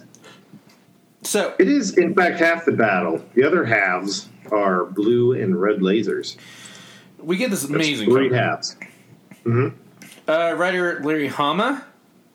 Yes. Oh, gold. I don't know. Is, is that not just the fucking raddest thing in the world? Uh, artist yeah. Billy Penn. Colors uh, Jay Brown. Letters uh, Neil Utake. Uh, The issue is called Sit Rep. The uh, the card here, and if you can see, it even comes with the dotted lines to cut it out. Oh, that's cool. It's it's totally design friendly. Like it's it, everything. All no detail is spared. Rather than get a uh, reconnaissance of who these people are and what's going on, we just get a little bit of a breadcrumb. You've been recruited into the world's most elite fighting force. You're one of the best of the best warriors the planet has to offer. You're ready to join the fight. You are a Multo, Black Hat, Mongoose, and Sherlock. And this is dot-dot-dot Spotlight colon the newbies. So, we begin this issue where Shiprock is leading you mission with all the newbies. on a very identifiable, if you've ever collected uh, G I. Joes or just were a kid in the eighties, a um, one of the uh, the floating ship that is uh, hydroponic but has the extra um, hydroponic. Yeah. Uh, oh oh oh oh! It's uh, it's uh, oh, for crying out loud! It's it's got the extra. It's got it's the, the hovercraft. Extra, it's the extra hovercraft that has the uh, the inflatable that comes out from under, but they're still under under under it, and it's all newbies. Well, Shipwreck is he's he's not really in command, but he's letting the newbies do their thing because they don't know what they're doing in terms of like their first Cobra mission. They are spotlighting, trying to get onto Cobra Island under the cover of night, and it the the a whole bit like I want to say ninety percent of this issue was carefulness in in the mission. We've got to be running these engines as quiet as possible. We have to be absolutely undetectable. The second the the, the little uh, inflatable starts headed to, to ground, okay, we're gonna do this, we're gonna do this, we're gonna plant these, we're gonna we're gonna set down here, cover up uh, over uh, some foliage, make sure when we lay the foliage down, we're covering things up, that it doesn't look artificial. Uh, we have to make everything look as perfect as possible. We have to be as quiet as possible before they make it to shore. We have a, uh, and they, they call it out, we got a blip on the radar. We got a low-flying rotary ring. It's a Cobra Mamba. Oh, which, yeah. Which is an actual, actual fucking, rotor. actual fucking yeah. toy that I've held in my yep. hands, uh, and they're about to detect homies coming up shore. Shipwreck lights a flare, holds it up, waves it just enough time for them to see it, throws it in the water, and their hydrofoil goes dark. Uh, oh, it was probably nothing. Hovercraft. Hovercraft. Hovercraft. The Cobras, the Cobra, I'm sorry, I'm not trying to begin, like, super No, go for it, go for it, go for it. The, uh, the Cobras had a hydrofoil, uh, because that means it's a boat, but it has, like, outrigging and it has skis on it. Yep, yep. To raise it up out of the water. Oh, that. The Joes had the hovercraft. Well, they make it to shore. Mm-hmm. This is Cobra Island, where they have now a defunct Cobra base. Where yes. Doctor, where Doctor Mindbender, and this was what the total God. fucking left field thing is. They're turning it into a resort. They're turning it into a casino. Yeah, they got to make money somehow. Yes, and they're talking about how they're going to make money. Doctor Mindbender has a uh, a Joe actual operative posing as Cobra that got hurt in uh, a previous mission that has been picked explicitly for this because of how smart she is. But Doctor Mindbender has brought in the brainwave scanner version two. Oh, God. Yeah. Version two, but they're also porting in version one. And as the Joes, as Shipwreck is seeing as the, they actually have, like, you know, the full-on giant ships with the, you know, the, the shipping containers. And there's one with a big X on it. Why is that one so important? It's the backup plan. It's the backup plan. Okay. You know, they infiltrate Cobra. This this was one of my favorite Joes, by the way. I can never figure out his name because um, I threw away his card. But he's the redhead guy with the cool. Um, he's the oh, that's Outback. Yeah, Outback. He's one of my favorite guys. He's one of my. He's yeah. He was hands down my second favorite Joe, other than Jinx. He just was. His so name cool. is. Uh, Selkirk, something or another, Selkirk, dude. Yes, he's one of my favorite guys. I'm sorry, I'm taking over for a second. No, do it. Do Years it, do ago it, in college, I started writing a G I. Joe novel, and I didn't have any license to do anything with any of it. But I was like, okay, it's a Colin Powell presidency. General Abernathy has been brought in to, that's Hawk, has been brought in to reactivate the Joe team. And I started out with Joes working in regular, regular uh, military place things all over the world. Like, because Cobra had not, had sold, the Cobra sold some Night Ravens to some very low yield dictators. And they were like, "Oh, we got Cobra. We got Cobra stuff out here." And the the other army personnel were like, "Well, what is that thing? And who are these guys? And whatever." And it's like, "Well, we used to operate and deal with these dudes." So my favorite guy, Lieutenant Falcon, and then Tunnel Rat, uh, Outback, and um, later on I would do other things with other Joes. But like they were the initial characters that experienced this thing firsthand. So it was like it was just, dude, I, yeah, I love I love Outback. Outback has some great uh, original Marvel G I. Joe issues devoted to him, especially Special Missions. Yeah. Anyway, carry on, carry on. Well, they they're they're getting into the newbies, and they all have uh-huh. as they're infiltrating this casino. Mm-hmm. They're all telling they're like uh, it. It was totally eighties in terms of like the writing. Like it's not the best, but it's still got a lot of like juice out of it. Well, why are you here? Well, here's my quick origin story. Uh, you know, I'm I was a kid during nine eleven, and I went to school and like go home. Uh, I where's first go home nine eleven murderers, but we are home. And then we've got the story of this person. Like it's the story of all the newbies as they're trying to infiltrate, and they are absolutely executing. That they are not failing. That's cool. Uh, they they they grab some cobras. They're the analyzation of the uh, patrol.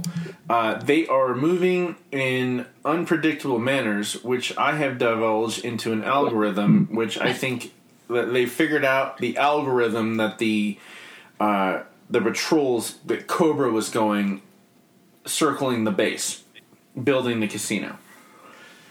So, developing character, this guy's that smart. It's not it's not a random pattern. I actually figured out the pattern. It's an algorithm. We also have Red Vipers. Um, uh, we can't just show up in the middle of the night because all the Red Vipers that are going on, like continuing the construction way ahead of schedule, are all robots. We're fucked. They're going to find us.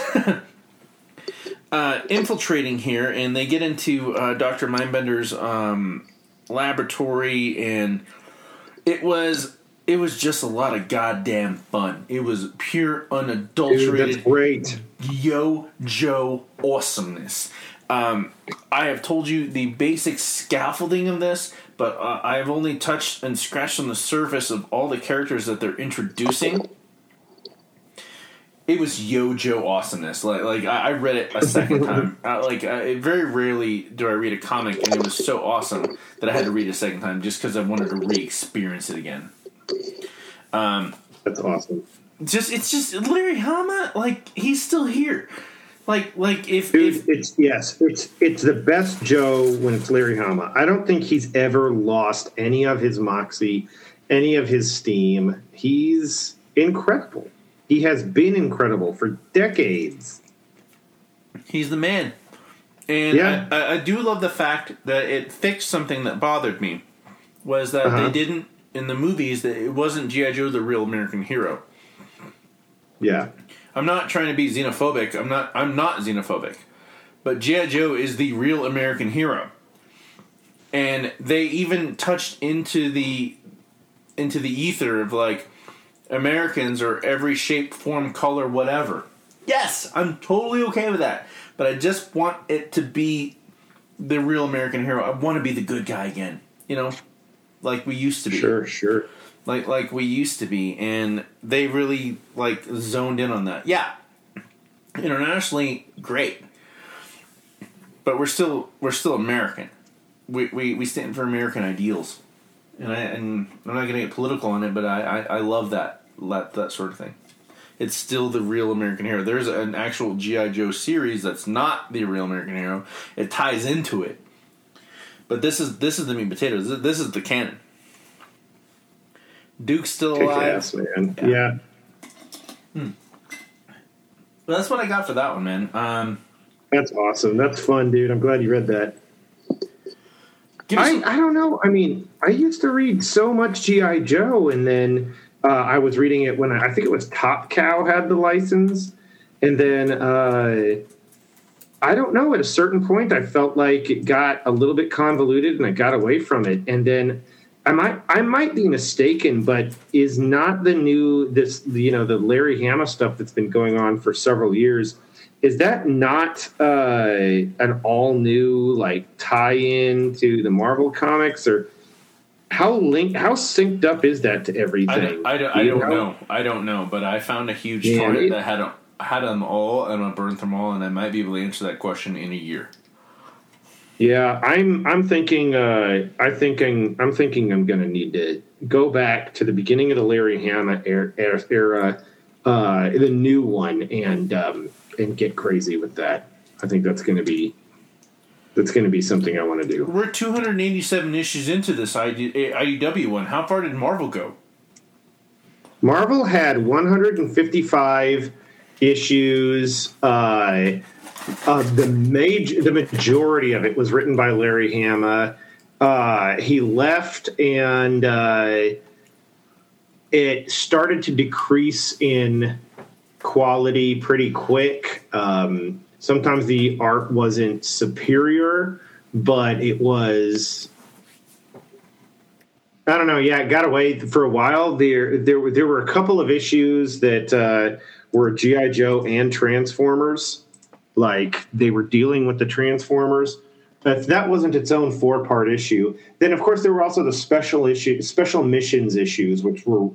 Sometimes they're like it was just an additional G I. Joe book, and sometimes it was like a single issue. Um, and every every once in a while, you could pick up a special missions, and it was like it was concurrent with the through line, the main through line, uh, and or it'd be like this issue, th- this happened between this and that, and you're like, okay, that's badass. But then um, Larry Hama came back at the end. And by that point, they were calling it Snake Eyes or G I. Joe featuring Snake Eyes. And they had one issue called G I. Joe featuring Scarlet. And I think one featuring Roadblock. Like they were, that was, that, that was in the early nineties. They were having a really hard time carrying it on. And then the last issue is really something special. Uh, yeah, the whole issue, is, you never, you never get to hear... Uh, Snake Eyes speak very much, or at all, really. But in the uh, in the last issue, you get to get inside his head because he's answering a letter to a kid who's thinking about joining the military, and he's That's awesome. talking about yeah. So that that issue is absolutely worth whatever you would pay for it, and it's pretty pricey. The uh, latest addition to G I. Joe is that there is a new Snake Eyes uh, series called Dead Game coming out uh, by Rob mm-hmm. Liefeld. God help us all. I know, right? Yeah. The uh, Snake Eyes on the cover is actually proportional, um, except for his yeah, knees. I believe it. Um, of course.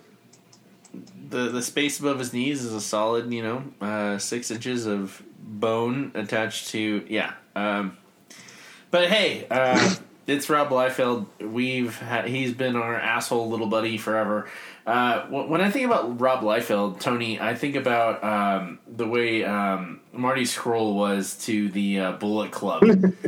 uh yeah he he was like the little buddy that was the asshole that like why is he here but we still kind of like him, and Liefeld is definitely the Marty Scurll of uh, Image Comics, but he's still getting it done, and uh, we'll see what we'll see what happens.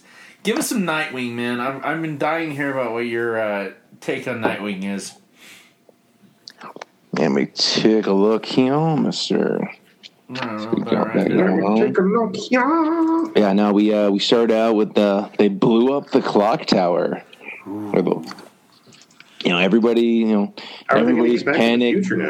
Yeah. Everybody's panicked thinking that, you know, Steph and Kaz are, are dead. You know, fortunately, they'd already escaped and they're in their uh, civilian attire. You know, so luckily the uh, you know, Bat family's trying to dig them out. And they're nowhere to be seen because, you know, they're safe. So the, all, all the uh, all the Bat family reconnects, and they're figuring out that Seer is actually in the uh, the floating ship atop Gotham, and you know they're like, we need a plan to get in there. And Dick, Dick and Babs are like, you know, we need to figure this all out. And Tim's just like, hey, uh, you know, if you guys want to go alone, we understand. And freaking, they're like, and was like, what is that supposed to mean? And they're, you know, we found out last issue they kissed for the first time in however long. And Tim's the one to break the news to everybody, and Steph is just like, oh, finally, it's about time. That's exactly what I said when it happened last week. Uh, fucking finally. So you're Stephanie Brown in this scenario, got you. Well, I thought their first kiss was in Nightwing three issues ago. Yeah, but that, nobody else knew about that one. That, that was their private kiss, yeah. Gotcha. But yeah, so they end up, uh, you know, they end up ch- trying to figure out a way onto the ship, and they end up, uh, they come up with a scheme where they uh, they distract some of the magistrates and end up stealing their armor and flying their way onto this shuttle. And, you know, they think they're going they're going to try to do what they can to sneak out. And then they end up, you know, of course, not getting very far before, you know, everybody realizes who they are. And the Nightwing's just like, take off your guys' your helmets. And they're like, wouldn't that leave us exposed? He's like, yes, but on the other hand, we know who to properly punch. Oh, this splash page was gorgeous. Like, check out this. Let me see if I can position this uh, for you, Colin, if you can see the splash page of this epic knockdown drag out. Oh, man. Yeah, pretty sweet. Nice. Yeah, they ended up fighting their way through this ship, taking out each and everybody they can before they finally uh, get to Simon Saint. And Simon Saint just turns around and he's like, shoot him. And before they can, they, they are able to pull their guns out, they're both the people with him are taken out by Batgirl and Nightwing. And you know they're here looking for Seer, and they they pull out a thing that has freaking all her information on it. And so she U S B was here drive. At some point. Yep, they pull out the U S B drive. And uh, turns out Seer is long gone. But they end up getting a good shot in on Simon Saint himself, which is awesome. And they end up taking Seer offline before Oracle comes back on and is like, you know, telling everybody, hey, it's Skybase One, you got everybody better evacuate before we end up taking this thing into the into Gotham Harbor. And three minutes later, it is sinking into the into the water. What do you, no. Without getting into the preview of Batgirls, what do you think they're setting this up for? Well, it'll be interesting to see what happens. I mean, we, we, you know, at the end of the day, we, you know, they still have not found Seer. They still don't know who he or she is. You know, they, they won the day, but obviously, you know, Seer's going to end up being more of a problem than she has been, which is saying something because she was able to take Oracle offline, which is obviously no easy feat. Correct. She's also already branded herself, like the her logo on the U S B drive that Babs finds in the floating compound is the same thing on the jacket, and mm-hmm. I don't think she's a bad guy. I, really? I, I think she is someone that where I where we see uh, Clown Killer, who Clown Hunter, um, being the quintessential. I want to. I've got. I want vengeance. I want justice. I see this girl trying to prove herself because everything I've ever like. Imagine the head hacker that gets hacked by the newbie.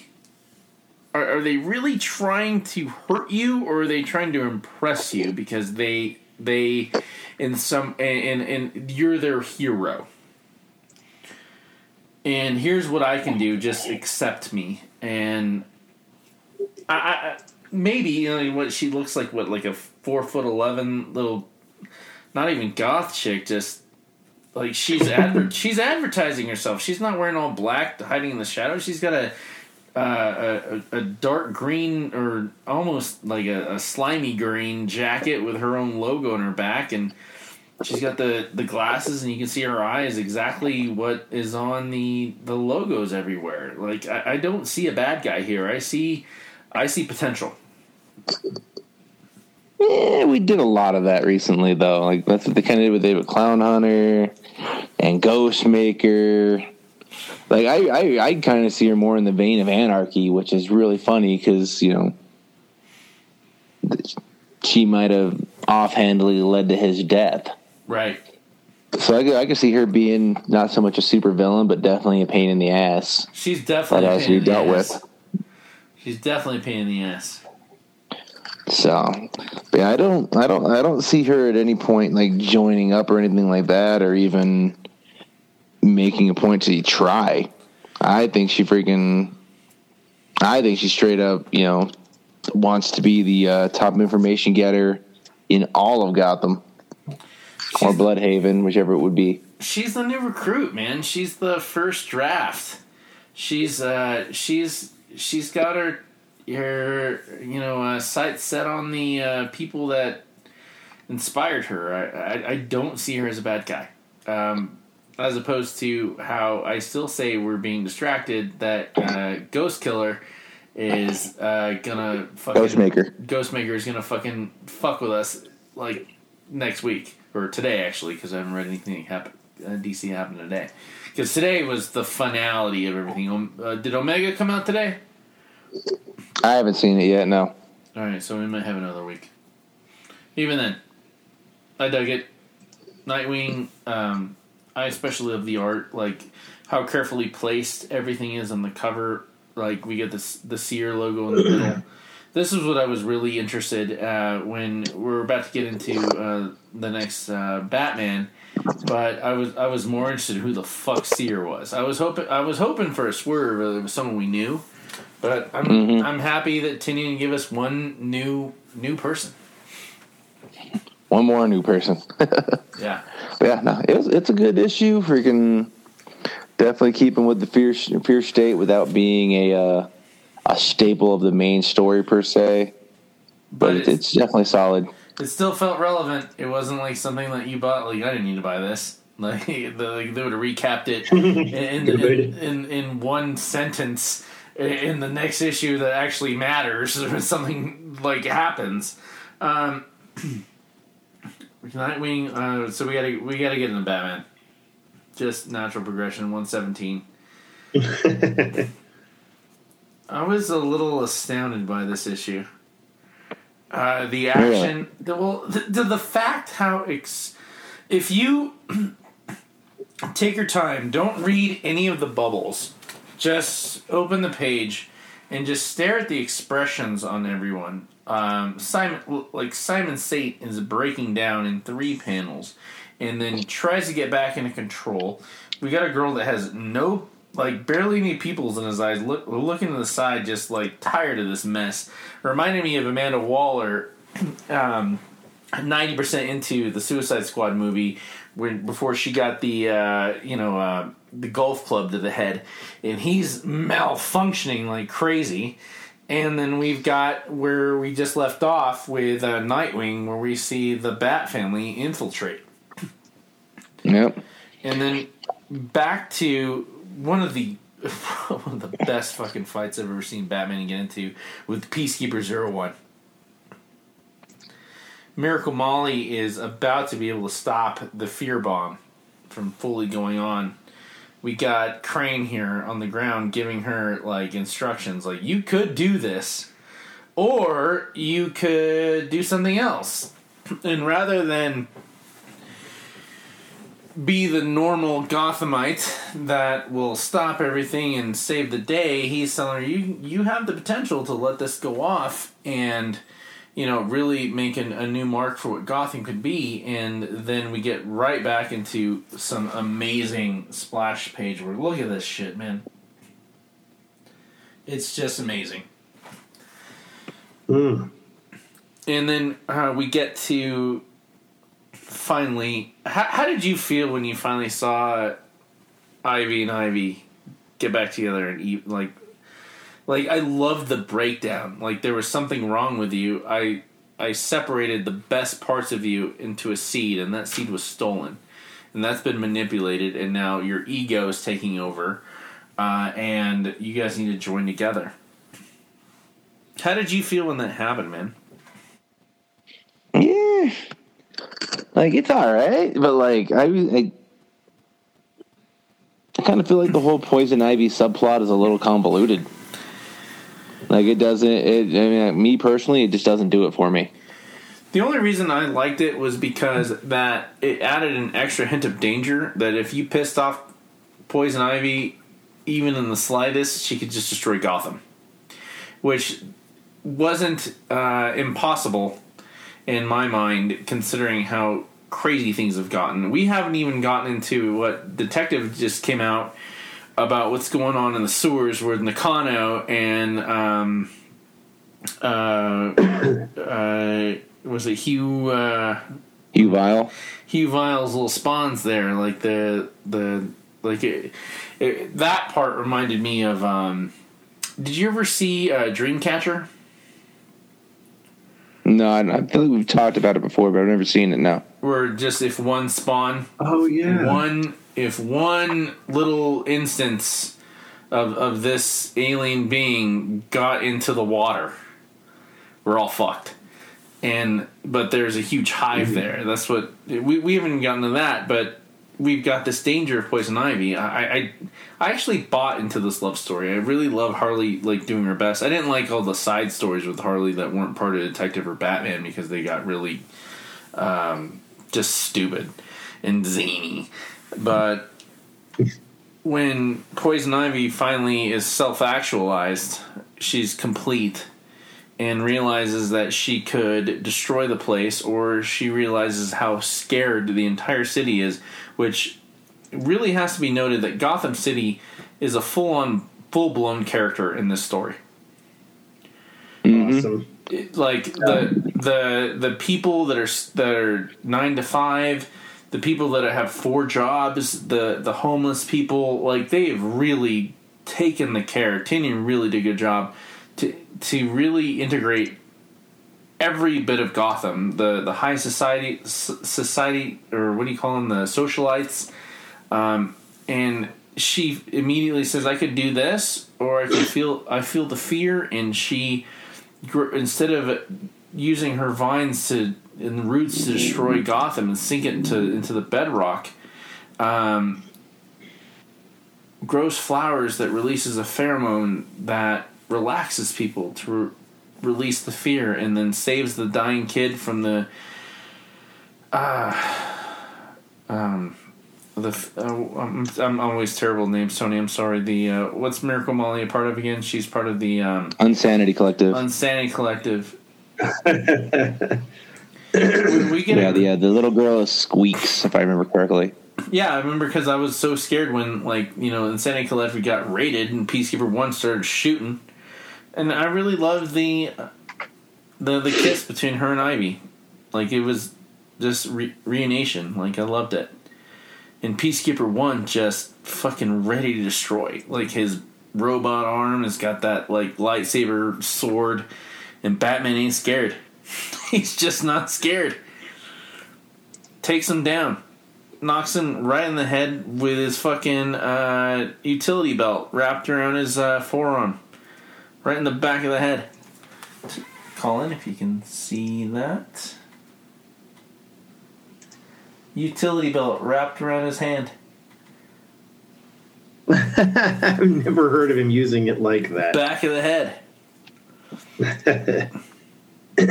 Miracle Molly has the choice. She was inspired by uh, Mister Jonathan Crane on the ground here. Yeah. You can stop what I'm doing, and you can turn to status quo that doesn't matter, and then she realizes that she can uh, take the technology back to what the Insanity Collective is doing and re- just erase all your trauma. And she's about to do it. She's got her fucking finger on the button, and, and Bruce, Bruce takes over. She's like, don't take another fucking step, I'll do it. She clicks that button, it erases everyone's trauma, as opposed to what's going on with, with Poison Ivy right now, like, organically doing it. And he takes his cowl off. plugs into her mind from his direct feed of what's going on in Gotham, and she sees the about how um, everything's been brought down. Magistrate, over. Caught. Their floating base crashed into Gotham Bay. It's over. Every, everyone's been caught. Nakano's back, but we still don't know what happened in the sewer. We'll, uh, we'll find out, you know, when I pick up those books. And we get the iconic, as the sky is opening up for the first time in almost over a year and a half, we get the bat, bat signal. And the Bat family mm. assembles. It, it is it is absolutely glorious. And Miracle Molly's, I don't believe it. She's like, he's Bruce. Bruce saves the day, not Batman. Exposes his face. She's she's got boogers. She's got her eyes are just openly weeping. She's he says, I'm not sure I'm right. There's not much in this world I am sure of, but I do believe. And she says, I do want to believe too. And she puts down the button and just falls into him. And as we turn the page, we see uh, one of the uh, flowers that is producing the pheromones that is relaxing everyone, that the fear state is over, coming out of the ground. Mm. It, it was wonderful. We get into the small story of the Batgirls hiding in the uh, in the, their seedy hotel, and they get caught by Seer, and we get an, another shot of Seer. And I'm loving the artwork on this. I can't wait for Batgirls. It's glorious. It's just, even if the story sucks, if the artwork is this good, just, just I don't care. Tony, how did you feel on that one, man? Did I did I fuck that up? No, I thought it was good, man. I liked it. Um, like I said, it it came together well. It'll be like I I like the Simon Saint character because like he had this brilliant plan and pretty much instantaneously it blew up in his face. Yeah. And like you don't you don't often see that. Like this is a guy that you know was set up to freaking he was like, I, I've got this, and then about two minutes later, I in fact do not have this. I don't have this at all. Oops. I, I I got played like freaking him and Scarecrow came together and he got played. And that's glorious because it's kind of nice to see a villain, somebody new, just freaking just not being prepared. You know, it, it's it's easy for Joker and Penguin and Two-Face and Catwoman, it all this ilk to be like, I've got this brilliant scheme. But it, it's great for this guy in his first appearance to be like, I've got this brilliant scheme. Oh shit. And I fucked up, and I'm going to jail, and yeah. I barely did anything, and like, I'm I'm interested to see, like I get a feeling we're not going to see Simon Saint for like two to three years, but when we do, he is going to come back, and just it's going to be insane. Like this is a guy that's going to go to jail, is going to be screwed, friggin' going to be you know when he gets out, he is going to come back, and it's going to he, he is going to come back with a vengeance. And that will lead into the reality of Future State. Well, I thought the whole thing about what was going on with Black Lightning was uh, preventing the Future State. Like, Batman winning today along with the Batgirls and the Bat family and knocking out Peacekeeper One, um, stopping that future was preventing the Future State. I, I, I had so many theories I feel were wrong. And I never realized that they were showing Future State just to sh- to put the fear into us as the readers. If Batman mm. and the Bat family doesn't succeed, then that's what we're gonna that's what we're gonna end up with. And it was so well written, I probably wouldn't have been pissed about it because it was so good, especially with like uh, Red Hood, the new Red Hood, you know, part of the uh, the collective, um, the magistrate. I'm sorry, um, that. We had so many different options. Like, it wasn't a bad story we were trying to avoid. But Black Lightning and, uh, what was the other dude? Uh, the dude in the yellow? I always forget his name. Oh, Signal. Yeah. Uh, avoided Future State and, in conjunction with what just happened. It, it, it instilled the fear in us as readers, as a higher level of understanding of what, what could happen. if the Bat family does not succeed. I mean, like, if Batman broke Bane's, uh, if Bane broke Batman's back, he's going to get better. We all knew he was going to get better. Mm-hmm. We didn't have a, a semblance of what the world would be like if Bane had actually truly succeeded. No. They added that extra level of gravitas, and I'm just so happy with all this. Yeah, no, I think I think overall, I think this is this has been a great story. It's probably it's easily the the greatest Scarecrow story I've ever read. Like, you don't you don't Scarecrow is not a character that gets put in the spotlight often. Correct. And like they've really kind of gone out of their way to put. Ever since Rebirth started, they've kind of put. They, they, you've had your, your Joker stories and your big Joker stories, but we've also seen like City of Bane, which was really good, and we saw right. the other War Jokes and Riddles, which focused on the Riddler quite a bit, you know, in Zero Year. Um, freaking, there's been a lot of, there, you know, for all the Joker stories we've had, we've we've also seen some focus on some guys that aren't necessarily. First, you know, first thought of guys that have really gotten a chance to shine on top of these new characters like a Simon Saint or, you know, Ghostmaker or, you know, anybody of that nature. You know, even with the uh, they even brought in with uh, adding Mister Wise and his history as a uh, an underling to Mad Hatter. You know, who's another guy that, you know, hasn't gotten. You know, enough shine over the last probably couple of decades, really. Like, I thought he was one of the best parts of the uh, the Gotham series, the T V show. Like, they really made it a point to take a bunch of D F-list villains and make them threatening. You know, you saw we saw plenty of Zaz, we saw plenty of Mad Hatter, we saw um, Hugo Strange was what really well used in that series. Yeah, you know, there were there were quite a few guys that were that wouldn't have gotten there. Was even like even like the Flamingo was used. No shit. And Professor Pig. Yeah, Professor uh, Flamingo ended up eating a woman's ear, a cop's ear, Ooh. when he was brought in. Like it, it was a quick little like one maybe two episode arc, but like he ended up biting either biting a a female police officer's cheek or her ear off.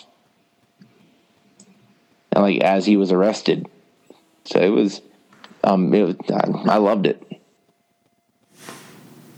I'm just happy with everything Creepy. that's been going on. Um, I feel like an idiot right now. I just realized that the writer for Batgirls has been Becky Cloonan the whole time. And Colin, you know how much. Oh I no Becky. way! It's Becky Cloonan. She's she's the she's the wonderful woman that drew my original John Constantine wrong.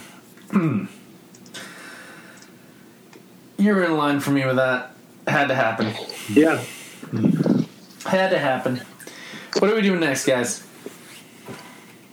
Colin? Uh, you want me to go off on a tear about this stuff? I will, probably won't take that long on it. Go on a tear. Um, you don't have to worry about that, brother. Yeah, so, I mean, um, I've been fascinated by Kang for a long time. Kang the Conqueror, Kang the character from Marvel Comics. He's a villain. We've been covering the Kang the Conqueror storyline uh, because it is exquisitely well crafted artistically, and it is capable of telling a story, even though it's kind of convoluted and difficult to keep up with. Um, we talked about it earlier. Is this one of those books we would refer people to right now if we were saying, you know, this is where to go in Marvel? I don't know that I necessarily would, because if you've never heard of him, it this is this is all over the place. You've got dozens of Avengers books and dozens of probably Fantastic Four books uh, dealing with this character. So it's a little it's a little tough to be able to know uh, what you're looking at and where to go and what can you even take seriously. It's like the second villain that the Avengers ever encountered as a team. That's how far back we're going. And we all know that the earliest Silver Age books sometimes came off a little bit silly. But at the same time, I feel like the groundwork is laid all the way back. You know, you can't not pay attention to those early books. And I'm talking about even as I'm talking about double-digit numbering system. Like, some of them were still groping around trying to figure out what to do with these guys. Um, so that's why it's been interesting lately. You can get... Like, I've, I've, I've had this on my shelf for a while. This is Kang, Time and Again. Let me find the... Uh, oh, blah, blah, blah, blah, blah. Let me find the... Uh, I think this is from two thousand five. And, uh, yeah, this is one, you know, you, you go to any any local, any bookstore, and you'll see these Marvel, heart, you know, yeah. paperbacks with the uh, logo at the top, and it's the green binding. Yeah. And they're just collected editions, right? Well, I read about uh, three or four issues in this um, just yesterday and some today, and there's more to go. Like, this is Silver Age stuff. It is super-duper dense. Even the early Bronze Age stuff is just, it's so much to read in every single little panel. But um, Kang, obviously, a time traveler, and there are so many different versions of him to pay attention to. There's Immortus, and there's Rama Tut, and then there's, you know, how do you qualify Nathaniel Richards? Uh, where is he in all of that? And then even today, like Joshua, you, we, and I said that I was going to look into this. I forgot. We didn't even put it in the list. I, what was the Fantastic Four issue you told me to read? And I I, I read it. That um, was issue number, right, I want to say thirty-five. Yeah, in the in the current uh, yeah, but it's uh, like so leg- it's legacy it's, issue is six eighty. Yeah, it's the sixty years of Fantastic Four cover, and it, it trips me up because I got this book and I read all of the side stories. So I read the stories that happened later in the issues. I don't understand why I never got around to reading the, like the main through line story on this. And uh, you were like, check this out on the Marvel app. So I, I pulled it down, looked at it, and then I was like, wait a minute, all the rest of this I've read. Um, and it's a, it's it also is a very dense story, and it's wild. It's like, if you're into Kang, if you liked the Loki T V series and you want to know what's going on with this character and you don't know anything about Kang, that is a great place to go right there, because you've got the te- the variants and the temporal agency, whatever that was called. Uh, and uh, Tony, what was that called? The know, Loki, the, the uh, T V A, Tennessee Valley Authority. T V A, yeah, yeah. No, it's the Time uh, Variance temporal, Authority. Yeah, Temporal Variance Authority. Right. The, to to that end, I you know whatever. So okay, what do we got here? Um, you know, Kang the Conqueror, issue four. Kang the Conqueror as a series, it's concluding in issue five. Um. And I kind of want to read it all back to back to back to back one day and see how fresh the whole story can be on my mind while I'm doing it. You've got, and so I'm I'm going to go into this, and I've mentioned all of this work, so you can see how it all blends together, because the genius of this current Kang book is that it is paying attention to all of its forebears. And that's what we want. So, you know... Nathaniel Richards has become Kang the Conqueror. He gets uh, into this world that he can conquer and slay and destroy as much and as hard as he wants to. And he basically immediately encounters Ravonna, the woman who keeps popping up in time, and uh, he wants her to love him. And they, they kill together, they fight together, they forge an army together, and then as soon as he's like, be with me, it doesn't have to be like this. This is mindless. Like, it doesn't have to be just conquering. We can walk away from all of this and be happy together, and she doesn't want any of it. And uh, so he's like, fine, never love. Like, he's been told again and again by Kang, who came to him at the beginning, never love. And that is the downfall for Kang, is that for whatever awful he may be, he'll, he's always capable of... He's basically going to defeat himself in time over and over again. So we don't know where the loop ends with this, or if it's a variant ultimately. Um, but he conquers the entire world, and he leaves. He has other things to attend to. And he leaves, and he fights, and he even there's even one panel depicting the Avengers fighting alongside him. And that's that's from the Time and Time Again book that I've got, which is reprints of early Avengers stories involving him. I was like, yes, that's exactly what I want to see. He gets to the he gets to the end and he realizes, like, I know what I'm supposed to do differently. I'm supposed to show mercy. There's a traitor. The traitor is going to kill her. I've seen it. I know this is going to happen. And he gets to that point.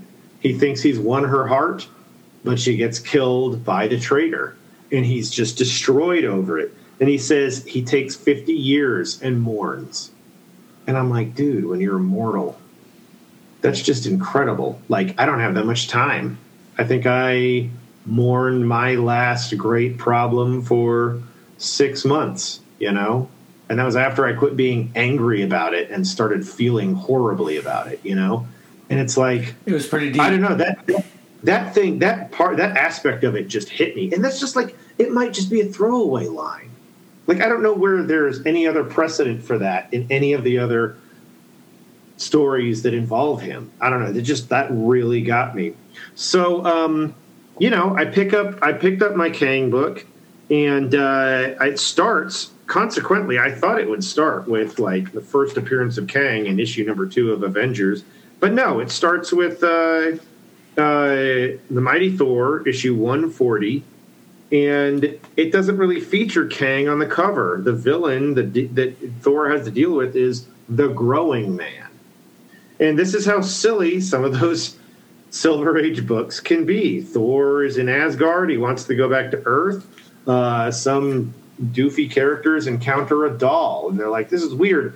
Every kinetic force, if it's touched, moved, jostled, whatever, it it puts energy into this doll, and it grows and grows and grows and gets bigger and bigger and bigger. Kang hid this uh, this creature as a weapon in the past, not thinking that modern man would ever encounter this thing. He wanted it to lay in the, in the past so that no one could get it. Right.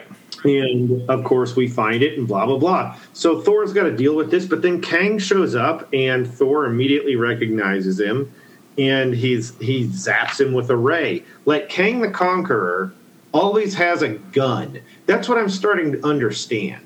Like, he can just warp these weapons to him because he has a giant array of them that exist out of time. And that fascinates me, having read Darkhawk recently, because the Darkhawk armor is all in storage in, like, what is it, null space? I can't even remember the Darkhold. Um, and uh, that's why if if his armor gets shot, he can turn back into whoever he happens to be and then whoosh, put the armor on again. It's a whole different armor, so it's always fresh. Like, that's Kang, one of Kang the Conqueror's powers. Versus Rama Tut versus Immortus. Okay. These guys are all Kang, but they all have different, interesting power sets. So that was fascinating. So again, in uh, you know, it's Thor one forty, and then um, uh, let me flip back to it. Uh, then in this Avengers issue, what did I say it was? sixty-nine? Yeah, Avengers issue sixty-nine. Yeah, sixty-nine and seventy. And then going into seventy-one and even further, and I didn't get that far into it, this also chronicles, this is odd, it chronicles the first appearance of the Squadron Sinister, Hyperion, Doctor Spectrum, Nighthawk, and the Wizard.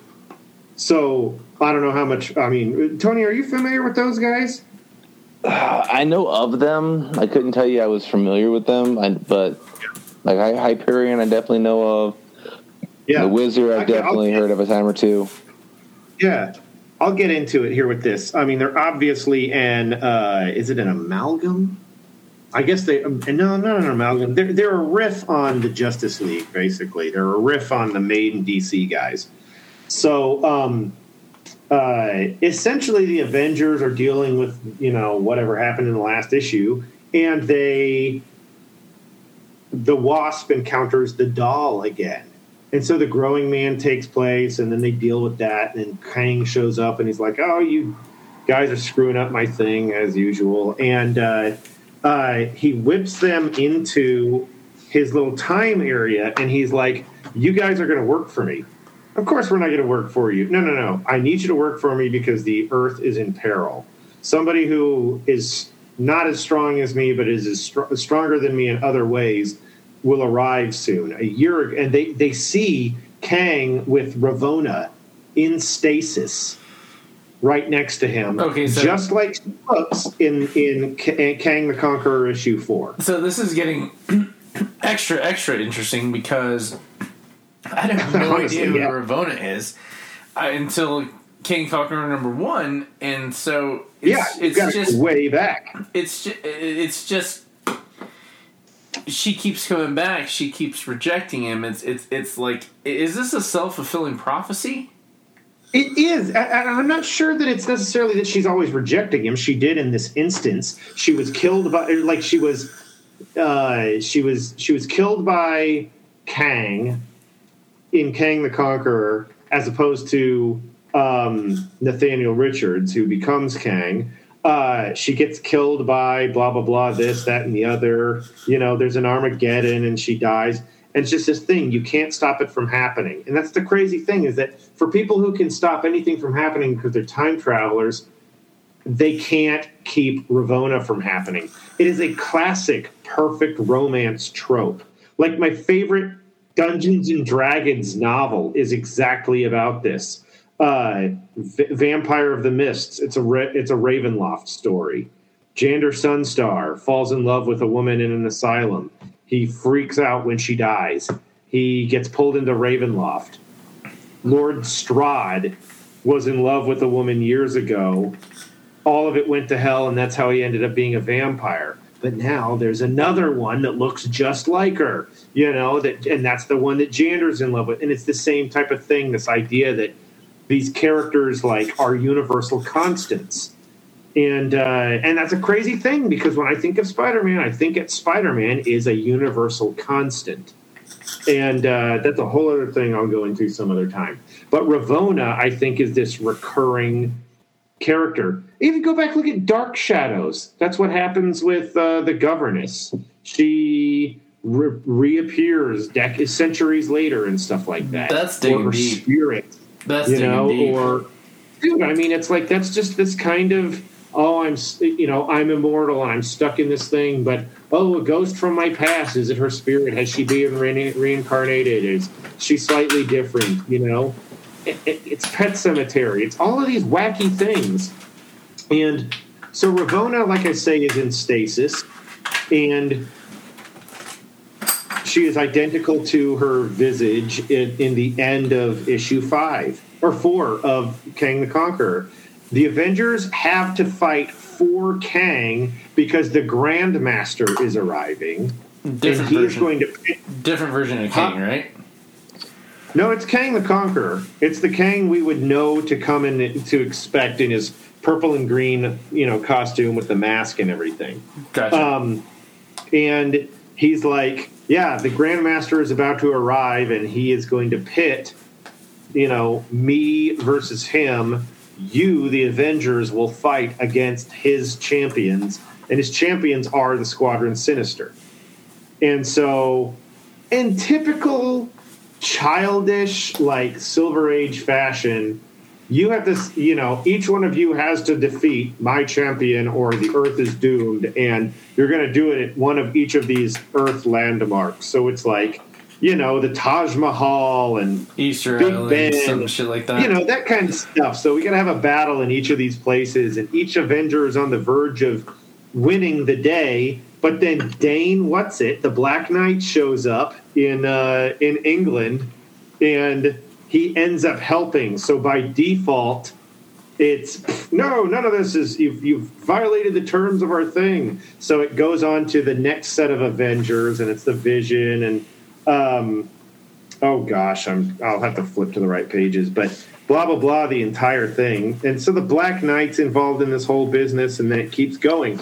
And it's like, oh, man, yeah, I got, I couldn't, I didn't have time to finish that one because I was like, oh, wait, I need to check out this other thing. So Joshua Edge was telling me, like, dude, you gotta you you gotta clue in on this uh, Fantastic Four issue. So, like I say, uh, issue thirty-five and the new Dan slot work, and then Legacy Issue six eighty.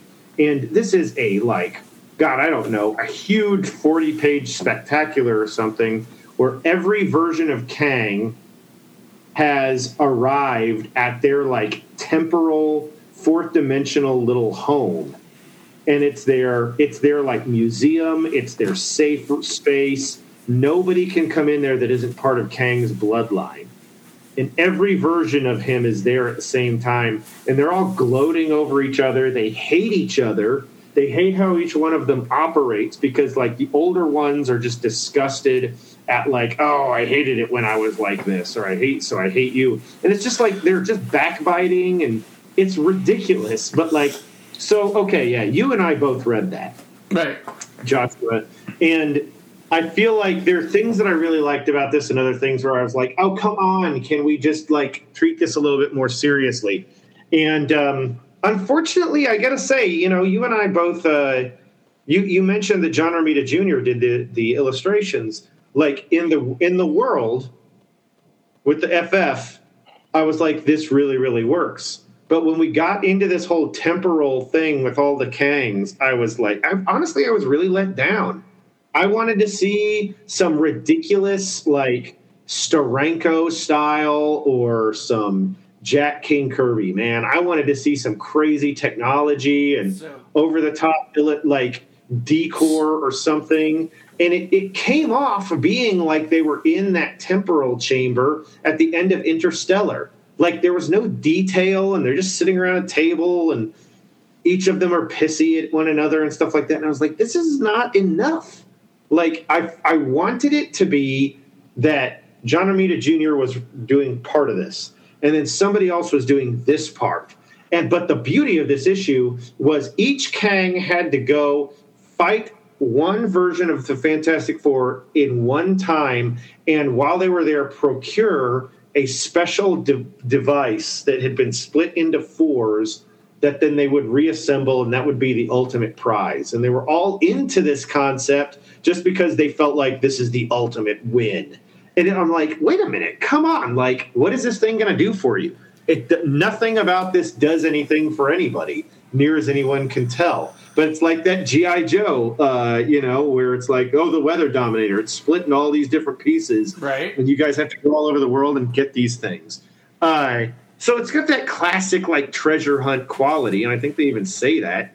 But I felt like because each issue took place in a different time in Fantastic Four history, and each one was presented with a cover that depicted that time period, and like the font or the, the property logo and the style of covers and stuff, that was cool. But then the art was all the same throughout the whole thing, and I really wish that a different artist had contributed to each one of those. I, I just felt like that would have helped sell it a whole lot. So, um, so what you're saying is that you wanted more diversity in regards to just the, the flashbacks. The flashbacks, yeah, like like, yeah. It, like if they had got like uh, Louise Simonson or something like that to to, to do. Oh man, yeah, like missed opportunity. I mean, just, it, it is a missed opportunity. I think it could be a much bigger, better, greater story. And, I, and honestly, I don't see why this, this is a good cinematic feature film of a story.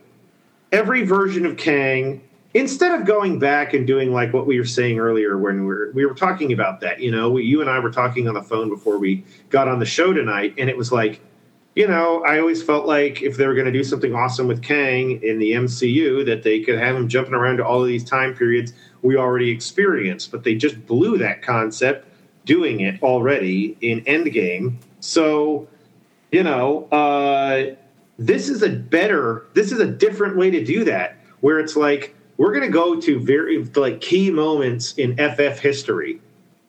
And I'm not saying you have to know your F F history to be able to keep up with this book, but the idea that you could go to a rookie F F and defeat them and rip them off. And then you could go to That's another place where they were emotionally messed up, and you could defeat them because their emotions are out of whack, and get this thing and rip it off.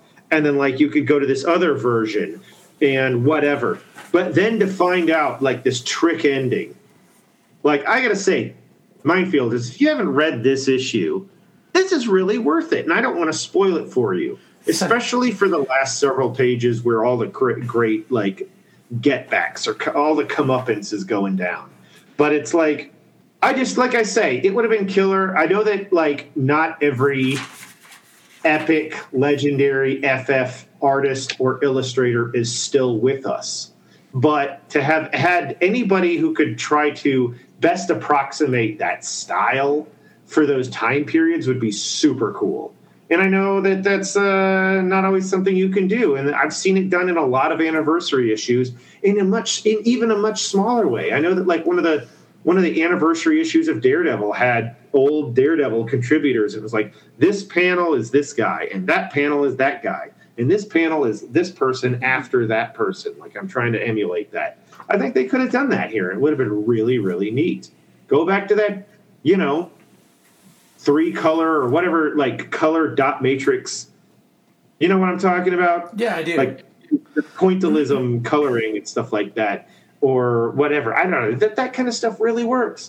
Uh, either way, it was still a kick-ass story, and I'm really glad you brought it up. And I can't understand how I didn't pick that. Like, I have this issue, and I just read the. There were ancillary, there were, like you were stuff. Super busy when this came out. uh, that was probably the case. That's just. Oh, I think it was a couple of months ago when I was doing that Sex Pistols show. I tried to do this, and I didn't do it justice, and I was so stoked that you want to do more Kang. Um, yeah, I'm just gonna. I definitely want to.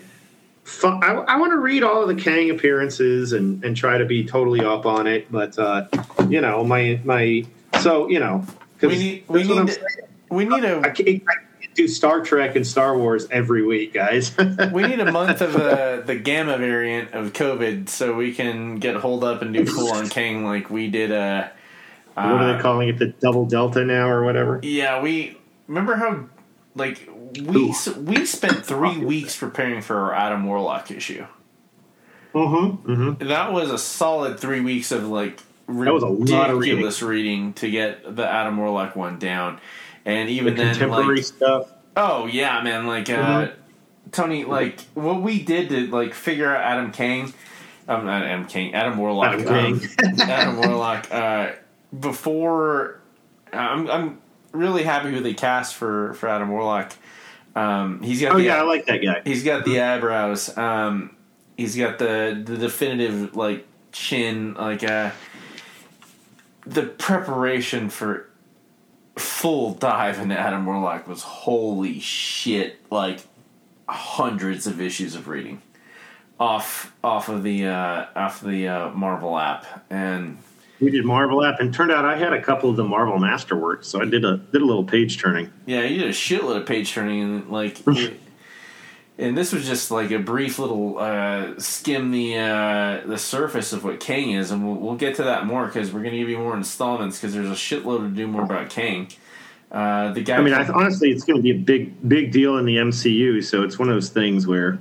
Hopefully we can primer everybody going into it. I like the fact that they're challenging people to figure out, like, Thanos was an easy cash grab. It was, like, what, twelve years? And, um... It took a while. Yeah, it took a while. And now uh, we got him, and, you know, it, it happened, and it was great. Um, what do you think, Tony? No, just, yeah. No, I freaking...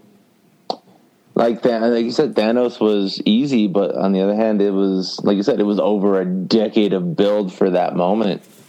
Like it was. I don't think they need to spend that much time, you know. Yeah, it was twenty plus movies, just one little nugget here, one little nugget there. You know, you see you see him on the throne after the uh, first Avengers, and you turn around, and next thing you know, he's got the Infinity Gauntlet, and then he's you know he's got X amount of stones.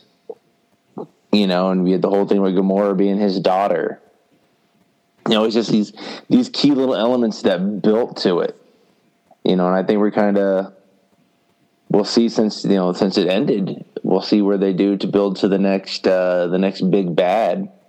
You know, it, sh- it should in theory be Kang, one would think, but uh, let's see where they uh, where they end up going with it over the next few years. As long as it's fun. Yeah, I think I'm much, I'm much more excited about their about you know what can you all do with, uh, with not building up towards a giant bad guy, you know? It just... I think the Ultron thing... I I gotta, I mean, I like that movie. Uh, it has lasting, lasting consequences. And I don't think anybody goes back and, like, really thinks about that movie as much as they should. Uh, but, um, you know, I mean, because it's interesting how much it foretells about where they were going with everything. I don't know that they necessarily need to build into anything that serious, but... You do have to do something that's absolutely world-crushing uh, every couple of years, I think. But you can have these fanciful movies. Like, we still, you know, I still need Thor movies. I just, honestly, I don't need them to be silly. But I don't think I'm going to get my wish on that one.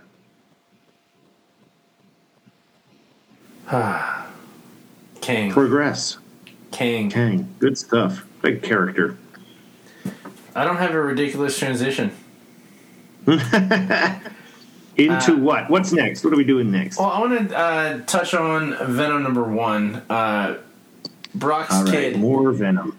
Brock's kid is now in charge of the symbiote. Brock is actually mm-hmm. uh, on Earth and off Earth. He sees the new King in Black. He is doing his best to try to uh, make the symbiotes less evil looking, considering of how much what happened in the past two years of them destroying world after world. Imagine uh, doing a P R uh, junket trying to make uh, Phoenix like, hey, she didn't mean it. It wasn't really in her charge um, after world after world was destroyed. And we get a new character that is past Kang. Actually, they specifically mention that. Um, of someone that is threatening Brock from the future to now. And we have a secondary Brock. We don't know who the hell this guy is. And uh, trying to save the boy, Dylan. Um, the flashes into the future were amazing. It, I, I didn't feel it was too convoluted. You know how I am about time travel. Uh, it's definitely worth a read. Uh, it's got serious potential. That's that's the most I can say about it. Like we, we do a lot of spoilers when we dissect good stories, but then I, I'll bring in something, and we all do it from time to time, about like some foreshadowing of something might be good. I don't know. Mm-hmm. Um... Tony, uh, what the hell is happening in Suicide Squad? Uh, everything's exploding. Everything is blowing up. No, um, no. Right now, they're trying to build up their team. Every, uh, Amanda Waller's trying to build up their team, while at the same time trying to get to it before Rick Flag, because Rick Flag has escaped and never fails from Belle Reve and has is forming his own Suicide Squad. So she is sending the team after they got out of hell and retrieved Calibra, as well as uh, the um, I'm trying to remember exactly what they called. They had Suicide Squad, or their own version of members that had died that were in hell. And freaking, I can't remember what the heck they were called though. But um, yeah, they're sending the team off to find yet another new member, while at the same time we see that um, Rick Flag has recruited Cheetah, uh, Zod, or Lorzod, and a, a parademon, and they are parademons, right? Yeah, so they and they are in the Atlantic Ocean, and they are recruiting the Fisherman, who is a character I'm personally unfamiliar with. I would obviously assume it's an Aquaman villain, but I can't. Uh, I don't. I don't know for sure. But yeah, it looks like Waller has locked this, uh, this fisherman in an underwater uh, prison, but uh, he is more than willing to help out if it means he can get a get a bite of Amanda Waller. So while we're doing that, um, we actually, the team is leaving Earth. So they're going to another parallel Earth to find somebody, but we don't know who it is. And they have brought uh, Calibra back, and she is now basically a zombie and she doesn't quite know how to handle it. No. A big ass it's not, it's, it's not even the fact that she's dead. It's not even, you know, she's okay with that. But she's sitting here talking to Talon, and she's like, you know, when I died, my soul went to hell. And she's just like, she at the end of the day, she couldn't come to terms with the fact that she was bad and went to hell. And Talon's just, Talon for the first time has shown somebody, because he just says, uh, you're not really bad, Calibra, the same way I'm not really crazy. And she freaks out. She's like, I knew it. I knew the whole time. And he's like, no, no, you didn't. just, he's just like, just keep your voice down and listen. You know, when we get back from this mission, we're going to need your help. And she's just like, we who? And we find out that not only is Talon working for Rick Flag, but uh, Doctor Rodriguez, who has been working basically... Uh, Ben Waller's second in command is also working with Colonel Flag. Waller knows. Waller knows. There's of course, no Waller way. knows. She always knows. She always knows. She's the Wall. You know, that is that is literally what she does. She expects this. She knows. Yeah. So they end up on Oa, of all places. Mm. Okay. And they end up running into um, the one of the newest Green Lanterns. I'm actually not familiar with what her name is at the moment. Let's see if I can find it here real quick. Let's see.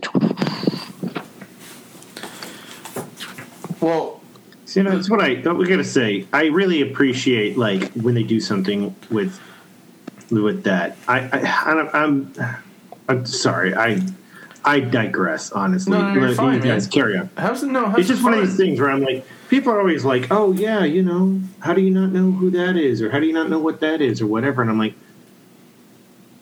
because I don't know. Like, that radio, the radio station doesn't play that music here or something like that. How do you not know whatever? And I'm like, if, if they were that big of a deal, then mm-hmm. wouldn't I know who they are? Wouldn't right. that penetrate beyond country music or whatever? Exactly. Wouldn't I, like, that, the, w, the, the, the W B or whatever the channel is or something? Like, D C... In like in all of its years, O A. Like, as a comic book guy, I know what O A is. I think a lot of people probably know what O A is. Like, going back on a, it's not something that happens every week, you know, or every month, but we sh- we can all know it.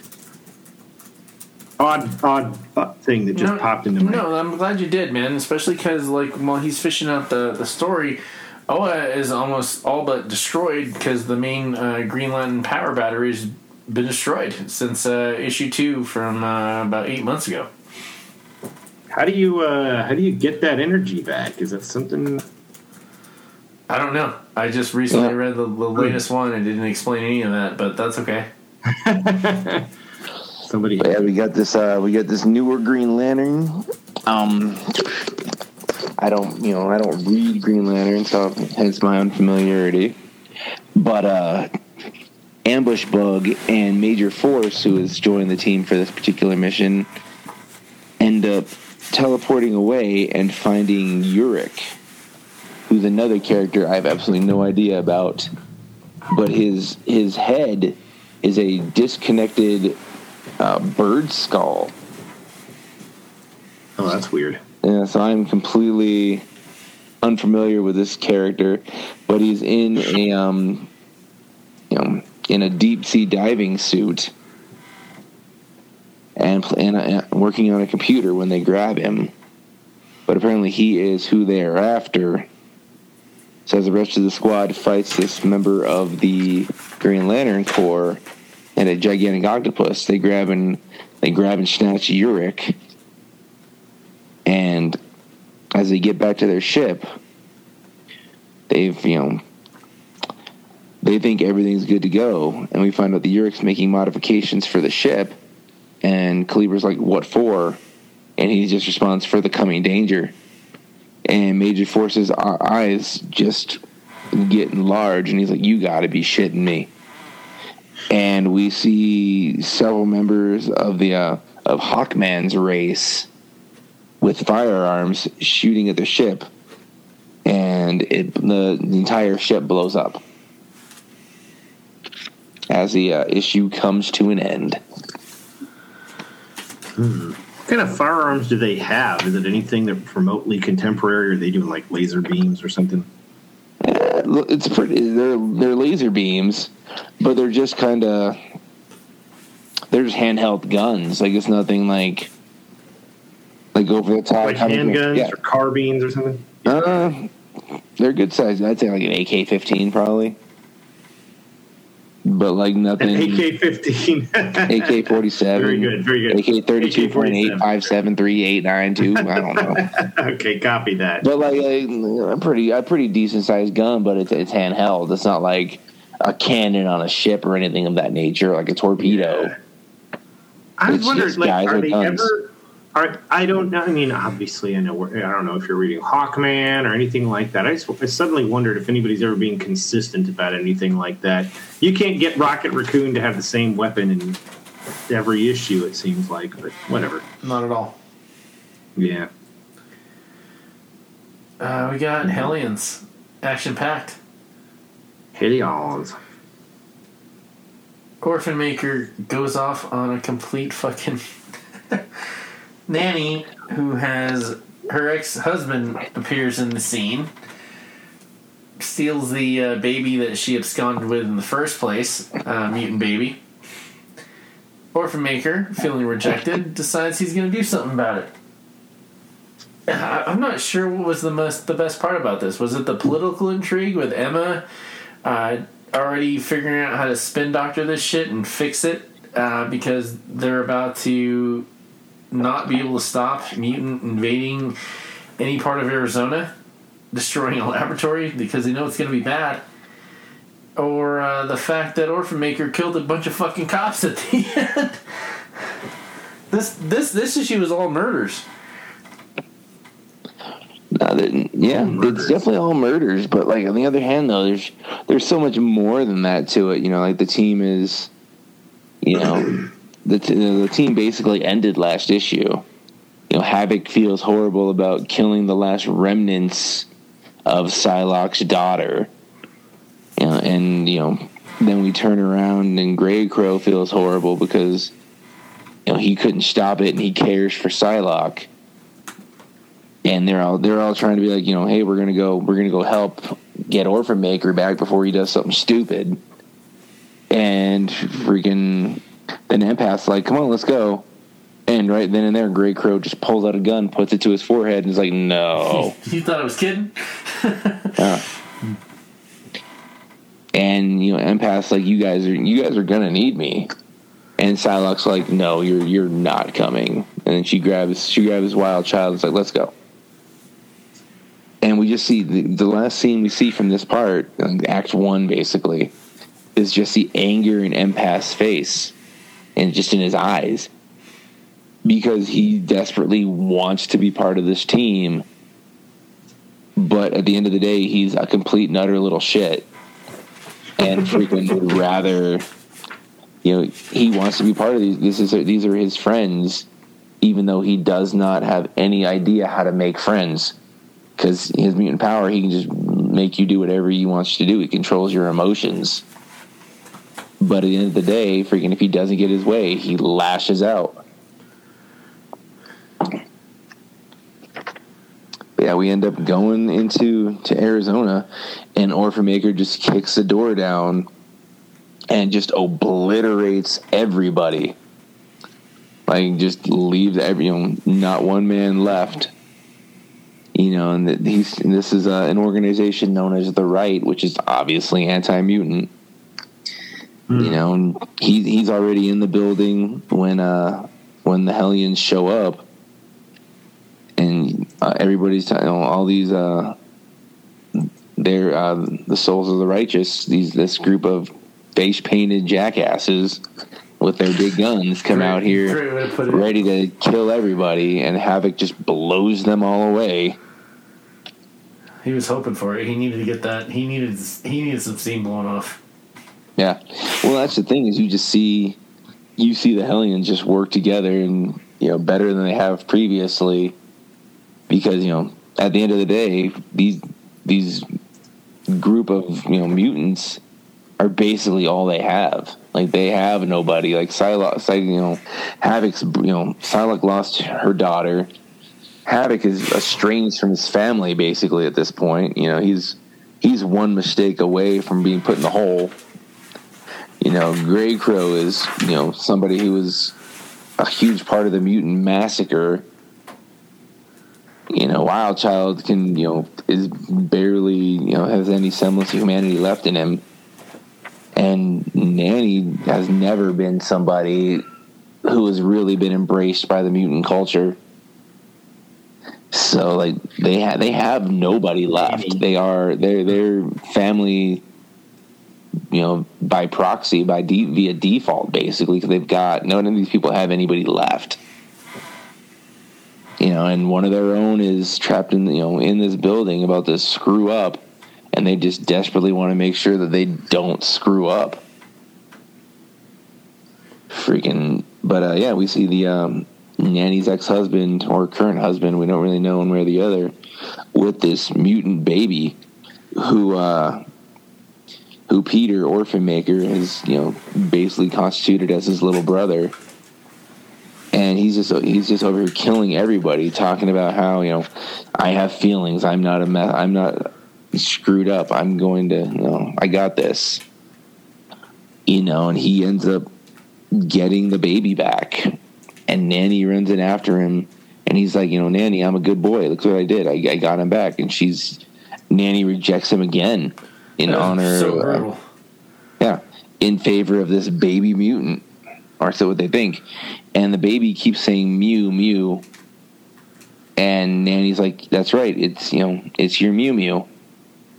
And then the baby keeps talking, and it's Mew Mew, mutant. And then as their oh, as okay, the baby's eyes light up, he says mutant scum, and this light comes out of his mouth and murders murders Nanny. Like, mm. she is cooked inside her shell. Enough that I don't know. And her husband laughs. Oh, the the laugh on his face, man. That was so great. He loses it. He's just laughing, talking about how uh, I told that woman the mutant babies would be the death of her. Ha, ha, ha. And without saying a word, Orphan Maker turns around and turns his neck one hundred eighty degrees. That's gnarly. And then murders everybody else in the room. You know, and then comes out with uh, two guns blazing, Shooting, shooting everybody in the facility until he's pulled over by he's pulled and he's stopped by two cops. You know, you're you're engaging in the cops just like you're engaging in illegal activities on federal grounds. You know, put the gun down, and then they look at him. They're like, "Don't!" And he points the gun right at him, and the cops are like, "Don't!" And as the Hellions are finishing up, and they find Nanny's charred corpse, they hear gunshots and run outside. And it's just Peter on the ground, on his knees, with the two dead cops. And all he can say is, I couldn't stop. We got some work to do, guys. It's one of those things you can't just uh, cover up a mutant killing a bunch of humans when everything's already, like, brink of collapse in relations.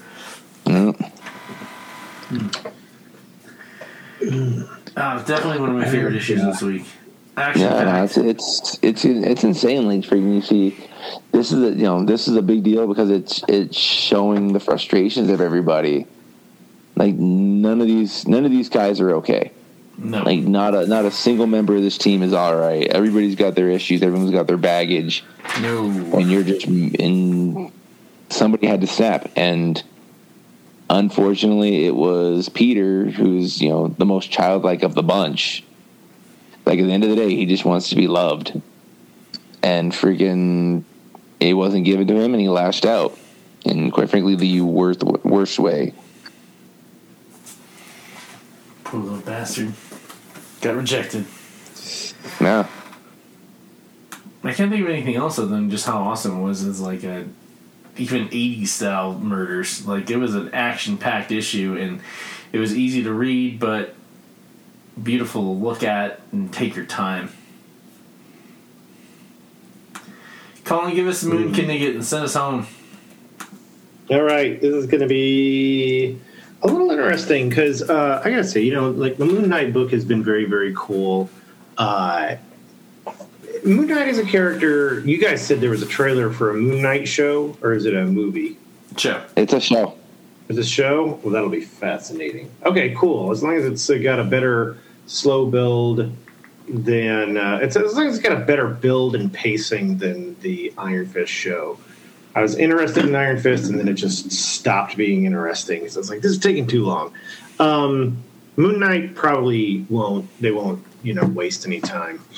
Um, there was an in, there was a storytelling device going on in this one where you'd have one page talking about like what was happening right at this moment. Another page, it was talking about what was happening earlier in the day. Uh, obviously, Mark Spector Moon Knight has mental problems. That's part of his thing. He has a dissociative identity disorder. Right. And so he has in the past had multiple personalities, and they were different aspects of his psyche. And that was kind of awesome. That was the epic uh, Bendis and Malieve Moon Knight run. They haven't done anything with this yet, but they did reference it in this. And I thought that was awesome because anything that pays it, pays appropriate attention to other people's work that's good, I think is worth bringing up. Right. So like I say, we were going one page and then the other page. And it's like, so we, instead of this business lately where somebody, like I complain that somebody's telling something over the course of what you're reading, it's hard to keep up with both. Um, This is a whole page of one thing and a whole page of the other thing. So basically, he's in his therapy and he's talking to his therapist, and she's bringing up stuff. So she she goes, she's like, you know, trying to get him to answer questions, and he's really glib and not into it. And then she's like, you look, you're you're you're deflecting from everything, and uh, the real question is, are you happy? Ooh. And his his whole point then is, ultimately, he makes a whole point. I don't get to be happy, and I don't need to be happy, okay? Uh, and to make that point, he starts out with, uh, Doctor, aren't you Jewish? I was Jewish. Our God tells us, and honestly, it was also kind of weird because in one place they blanked out some very specific, I'll have to find that page. They blanked out some very particular comments he was making. Uh, yeah, I think that they were because I think that they were very. Maybe they were too specific. He wasn't.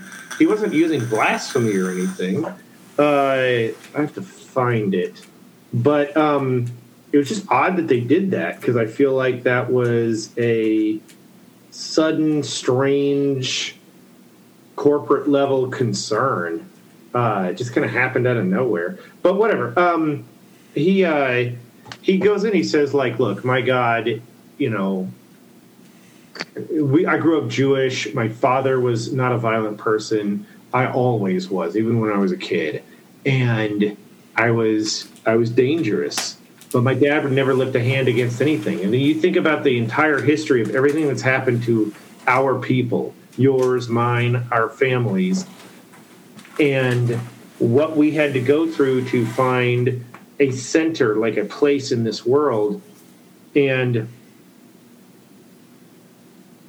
that my dad, no matter what, would never give up his faith. And all of these amazing Hebrew people would, after everything we've been through, never give up their faith. But me, as soon as I was injured in the desert, I get I was offered an opportunity from a God that was actually talking to me, right, as opposed to the God of our people, the Jews, who never speaks to us at all.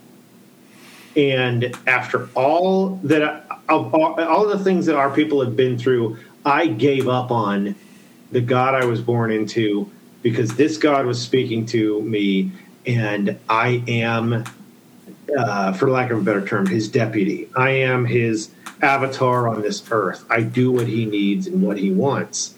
Even and so, all I do is make bad decisions. I fight the Avengers when my God calls on me to do so. And even though they mop the floor with me, like that was just something that happened recently, you know, the Khonshu storyline in Avengers, that was this year.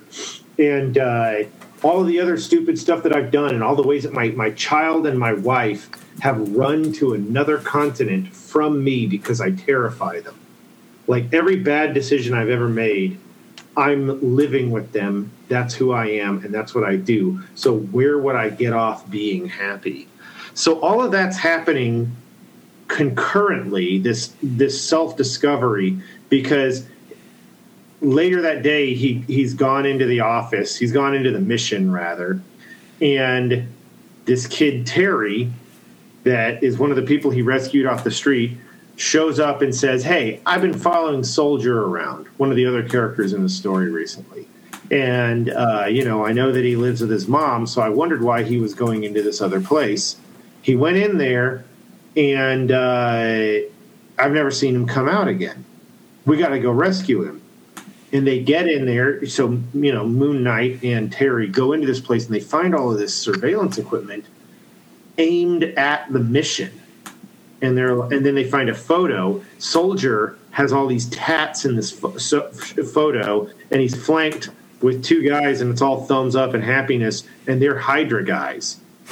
And he's got Hydra tattoos all over him. And they're like, okay, so this guy that's been messing with you, this guy that's been coming after you for a few issues or a couple of weeks or whatever, um, this guy that says he's going to get you, uh, it's got to be Soldier, right? And so they're like, okay, we're going to figure this out. So Moon Knight goes to Soldier's mom and has a conversation with her. And, like, that's going to track. Like, he thinks that's a clue. Like, he's going to find some clue. But oddly enough, that's a dead end. It doesn't do anything. He gets a detection alert on his phone, uh, his smashed iPhone. I thought that was funny. Usually when we have a hero in one of our stories, they have, like, an intact phone. It was kind of freaking rad that Moon Knight's phone has a smashed screen. Like, why wouldn't it? Like, everybody's phone should be smashed in the Marvel Universe. It was just kind of, I was like, that's a good, that's a good uh, detail. Way to go, guys. But he detects where Soldier is. And when he gets there, Soldier is beat up, and he's chained to a radiator. And all he can do is say, he's like, you got to get out of here. It's a trap. I'm bait. This, and then there's a radio there. And the person on, and this is not like high tech. This isn't even like, like we've seen Jessica Jones Alias stories where there was higher tech than this. This is a random, like, Cobra name brand walkie-talkie you could get at Academy right now. And the voice on the other end is like, hey, I tricked you into coming here. Soldier's not the bad guy. Uh, that chain is hardened. No matter what power you have, you're not going to be able to get it. There's epoxy in the lock. You're not going to be able to pick it. But the cool thing was that Moon Knight falls back on his technology, and he says, this is a technology from when I was wealthier, and I still have it. Like, even though I don't have squat going on for me right now. And he's and he starts it starts burning into the metal, and the guy's just like, and Soldier's like, you got to get out of here, you got to get out of here. And he's like, no, I just went and sat with your mom and told her I was going to figure things out, and I'm not going to bring, I'm not going to go back tonight and knock on the door and tell her that you died.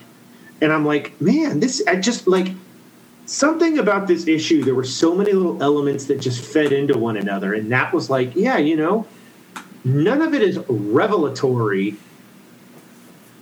to Mark Spector, but ultimately it's all these decisions. This whole issue is about decisions. That was the theme. And I think that's what really got me in the end. He's, I'm making bad decisions, but even if we, even if I die tonight trying to rescue you, it'll have been the right decision. I was like, that's freaking gold. That's exactly what it needs to be. So while the bomb goes off, he gets, he manages to get Soldier out, but then it reveals who it is, and it's Terry. And I'm like, of course. You're not, you know, I kept thinking the entire time, this has got to be a guy that, this has got to be a distraction. We got Soldier, so, yeah, it's a trick. Maybe Soldier gets killed. maybe Mark Spector gets killed, but what I'm really doing is I'm going to go after your vampire uh, assistant back at the thing while, you know, she's she's vulnerable because I know you're here. Kind of like what was going on with the Joker in The Dark Knight, like with Rachel and with Harvey Dent and stuff like that. But it wasn't like you've got to pick one, you know? That's not the Green Goblin or anything. Uh, but uh, Terry reveals himself to be a character he's decided to call himself Zodiac, which I think Zodiac pertains to Scorpio, uh, which is one of the characters we got to pay attention to. Like, it's it's a bit to go back and investigate it, but uh, maybe the son of Nick Fury, uh, or because there's the Scorpio Key. It's a whole wacky thing that's in the uh, earlier S H I E L D books. But, um, yeah, I don't know. That's a little complicated. I, I, I have to go back and read two or three issues or some serious Wikipedia or something like that to figure that one out. But that's kind of how that one goes. I mean, the bad guy's finally revealed himself. It's issue number five. Issue number six should be a pretty good beatdown and hopefully, like, what, uh, you know, but like Spectre, like Moon Knight is kind of defeated right now. He just got more or less blown up. So it's a question of, like, can he fend this off? But ultimately, you know, I figure he's going to have some trick up his sleeve. Or maybe some of the people that he's helped lately are going to show up and help him out. And that'll be a big switch. Because ultimately, this guy has been behind some schemes to try to mess up uh, Moon Knight's concept for street-level justice. And honestly, if a bunch of people show up and they're like, we're going to help him because he's been helping us, that's the best thing that I think could happen. But, you know, that's speculation. I didn't phone up the uh, creative team and ask them what was up. But that's what that is right now. It's a good book. We should take bets on when they fuck this up. Um, I think it'll be after a new writing team. You oh, know, you got six obviously. issues. Obviously, I bet. That's what always yeah, happens. Everybody always. It just it's just a, such a high probability thing. If if we get twelve good issues out of this, and they stop, that will be awesome. But like authentically, this so far is turning into something that can really have some traction. And it's not because it's the freak of the week, like the freak of the six issues type of thing. Uh, it's it's the idea that I'm more compelled by the therapy sessions, Mark switching back and forth between being Mark Spector Moon Knight at all times and being Moon Knight by night, and then these other side characters, you know? Like, what are their personalities? How do they develop? What can he do with a with a crew of people who are not powered that can get out and do stuff that he can't do, especially if he's not willing to take the mask off anymore? So it's very different, and that's what I think Marvel needs. Go, pull your guts out, set them on the table, and tell everybody you can do something different. That's where I am. That's my frustration with Marvel lately. And this this is one of the books that's proving proving that they can still do good stuff. Or that it's just not that much fun right now. What's not that much fun right now? Marvel. Oh yeah, I mean Marvel's Marvel's being a little bit. Uh, they're I think I think unfortunately they're dictated by what they think everybody wants more than um, challenging storytelling, you know. But I will say, you know, I, I for not having read it, all the X X books that you guys have been covering for months, they seem fascinating. It's just a hard sell for me to be like, okay, I'm going to pick up a bunch of X stuff when I haven't read it in a long time. And I just wish there was one good X book to be following instead of what, what are there, four books? Oh, no. There's, like there's way more than four. There's, there's like eight or nine. Yeah, it's too much. Yeah. And what you're saying is like you have to be, you have to put every, you have to look at, you have to treat them like, uh, like, in, like ingredients. You can't make the pizza without all of these different ingredients. Trail and I'm like, ah, X-Men, Trail Magneto, X-Force, X-Factor, Sword, mm-hmm. uh, Wolverine, um, Hellions, Mutants. Marauders, New Mutants, we're at nine. X-Corps, I think. X-Corps, that's ten. Oh my God. Like that's Did you put Excalibur? That Spider-Man yes. books are like the bulk of the whole uh, franchise, you know? It's just so much. Anyway. Well, boys, what say you? Which what what what uh, what are you guys most looking forward to in the coming week? I'm looking forward more to uh refrigerator Rope punching Texans. Yeah, yeah, we've got we've got a show. He's, he's punch, punch, punch, punching you got, Texans. You got you got to win that one, man. rope, the rope punching Texans and Lubach punching and waiting two hours for our food at Whataburger. No, no, you you, yeah. you, don't, you don't go for the Whataburger. We go for the freaking. Uh... The people watching, Jesus Christ, man! No, no, freaking no, no. We go for freaking uh, Bahama Bucks. Ooh, gotta get, gotta get bucked. Gotta get a buck on. Yes, sir. Have you ever had Bahama Bucks, Colin? Uh. Are you talking? Wait, what bucks are you talking about? Bahama talking about? Bucks. It's uh, sh- Bahama the, bucks. the best shaved ice you've ever had in your life. In snow your cone place. Life. I've never even heard of that. The oh. last time I had a snow cone, I, I hardly ever get snow cones. I got one this year with my girlfriend when it was hot. From uh, I don't even know what it was called. Place right over here by me though. It was delightful. I'm telling you, man, best best shaved ice in the world, Bahama Bucks. Bahama Bucks. Dude, I thought you were making a Young Bucks no, reference, and I was no, like, no, no, no. I'm I, I enjoy this. I'm balls deep in taking photos, and next thing you know, top of my shoulder, I get handed the most delightful treat I've ever been given in my life. like, I, like he, he asked me what I wanted, and I was like, I don't know, something fruity. And he's like, of course it is. And, uh, coming from you, fruity is yeah, no, hand in hand. No, that was a nice like like we. The treat was so good, you have to sit down. Like it, it'll just make, make your your knees buckle, man. That good. Don't awesome. forget, we also got New Era show tickets on sale at Eventbrite on uh, December fourth. December fourth. December fourth. Yeah. Main event of Ken Cage freaking defending the New Era Heavyweight Championship against the mighty Junsu. Mm. Love that mm. Junsu. Uh, tomorrow is my Friday. Today, technically today is my Friday. I uh, bought my tickets to go see Ghostbusters when I get out. I, Can I get off work a little early? Oh, yeah, Ghostbusters. Go see Ghostbusters. Nice. Uh, yeah, what do you think's going to happen with that? I think that... Um, I think Paul Rudd's There'll character... The dawning of a new era. Yeah. Uh, I, I think that... Too. What? Sorry? It'll be the dawning of a new era in ghostbusting.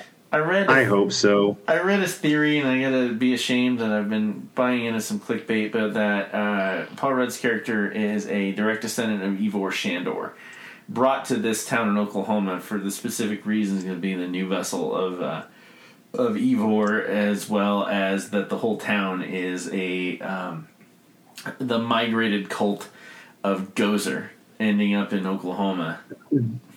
That totally makes sense, given the. Uh, Shandor mine yeah. sign in one of the trailers, you and know. The international trailer has a silhouetted Egon running running from one of the uh, terror dogs uh, through his fields in, in the truck and then capturing one of them. And I think that uh, dummy opens up the... Uh, releases the Keymaster. I think, yeah, that's what it looks like. Uh, but it doesn't look stupid. I I, I, I love the...